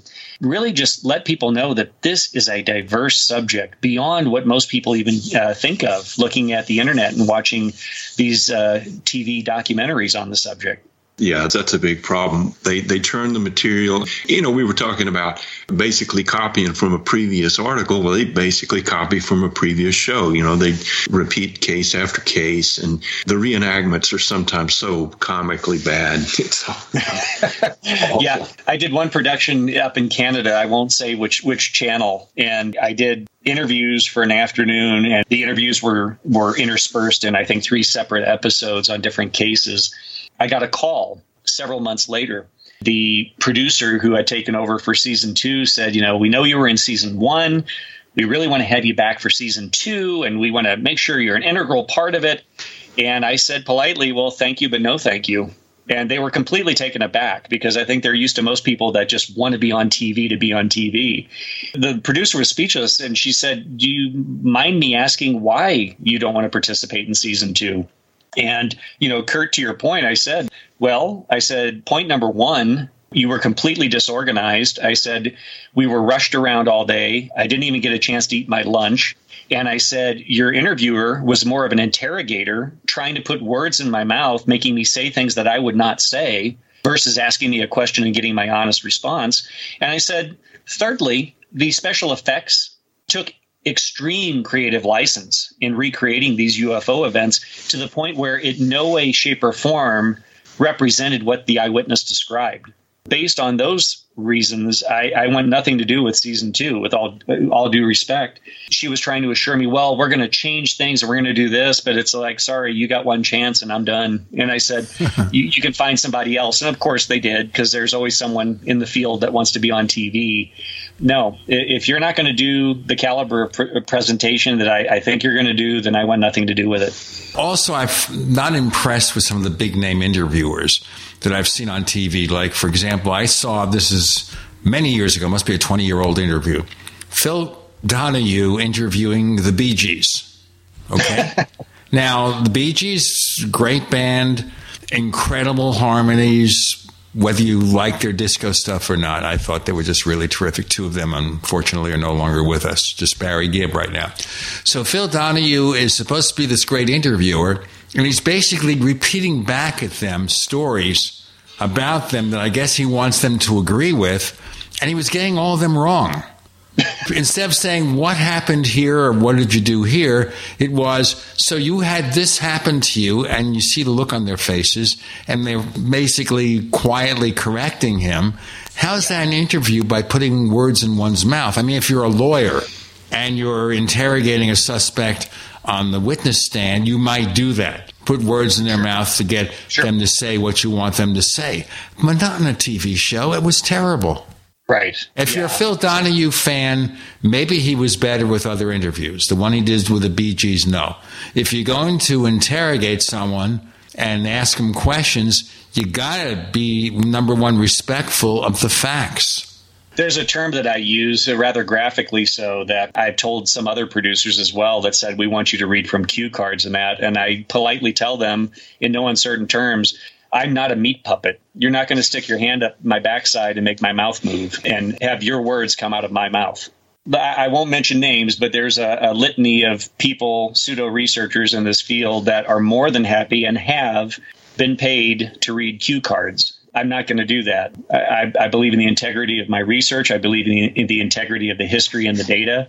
This is the thing that I try to convey to some of these producers that I've dealt with over the years you do not need to sensationalize the subject matter. It is sensational enough on its own. They have no obligation to the public to ensure that they report things appropriately. They're interested in ratings, and I get that. I could care less about ratings, and I believe, again, in making sure we tell a proper and accurate history of the subject. And so I'm not going to sacrifice my principles to do that just to satisfy a producer. I won't ask you to comment about Hangar One then. oh God, one of the worst examples of a documentary series. I'll just say that. Well, it's a certain UFO organization that likes to keep things for itself, but we didn't know until just a few months ago, Curt and I and listeners to the Paracast, that when the Pentagon gave out $22 million to Robert Bigelow to do that first investigation, money from that source, the Pentagon went to MUFON ah. to do some of the work. I did not know that either. The short version of that there was that Bigelow subcontracted MUFON, had them do some research and gather reports and things like that. And it apparently didn't end well. That was that was strange for the UFO community, which is so distrustful of the government, to to actually be working for it. And I think uh, many UFO witnesses would be kind of horrified to know their their information was potentially shared with, with the government. Dave, would you tell our listeners if they want to know more about what you do, where do they go? Oh, sure. Uh, thank you, Gene. My website is www.davidmarler, M A R L E R, UFO.com. I have a small percentage of the audio recordings that I alluded to that are digitized on the audio archives tab. You can listen to some of those. Uh, very rare, probably the only recordings of some of those rare radio shows from uh, the bygone era and also have uh, my report on Farmington in its entirety on there, as well as a number of other links and uh, bits of information. And that's the, really the best way for anyone to reach out to me as well. Hey there. Thanks. He's going to be back, by the way, and after the Paracast part of the Paracast Plus for subscribers. You can find us on Twitter if you look for the Paracast. On Facebook, you can also find us, but they won't let us put the URL for the Paracast.com. So when we put the show up, we give the Apple podcast link instead. That's why we're doing it that way. You can buy branded merchandise if you go to the Paracast.shop, the Paracast.shop. We have the t-shirts and all the other good stuff. And we have the Paracast Plus. Go to the Paracast.plus for more info to sign up. We offer this show free of the network ads and the premium after the Paracast podcast uncensored. We don't have to obey the rules from the FCC with After the Paracast. For more info, go to the Paracast.plus special offer the coupon code UFO20, that's UFO20. Use it to get a 20% discount on five year or lifetime subscriptions, to the Paracast Plus. David Marler, thank you for joining us on the Paracast. Thank you. It's been a pleasure.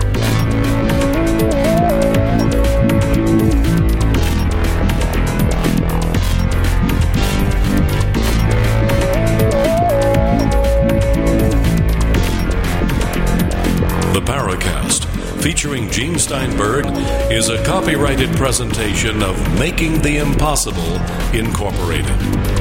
Tune in next week for a new adventure in The Paracast.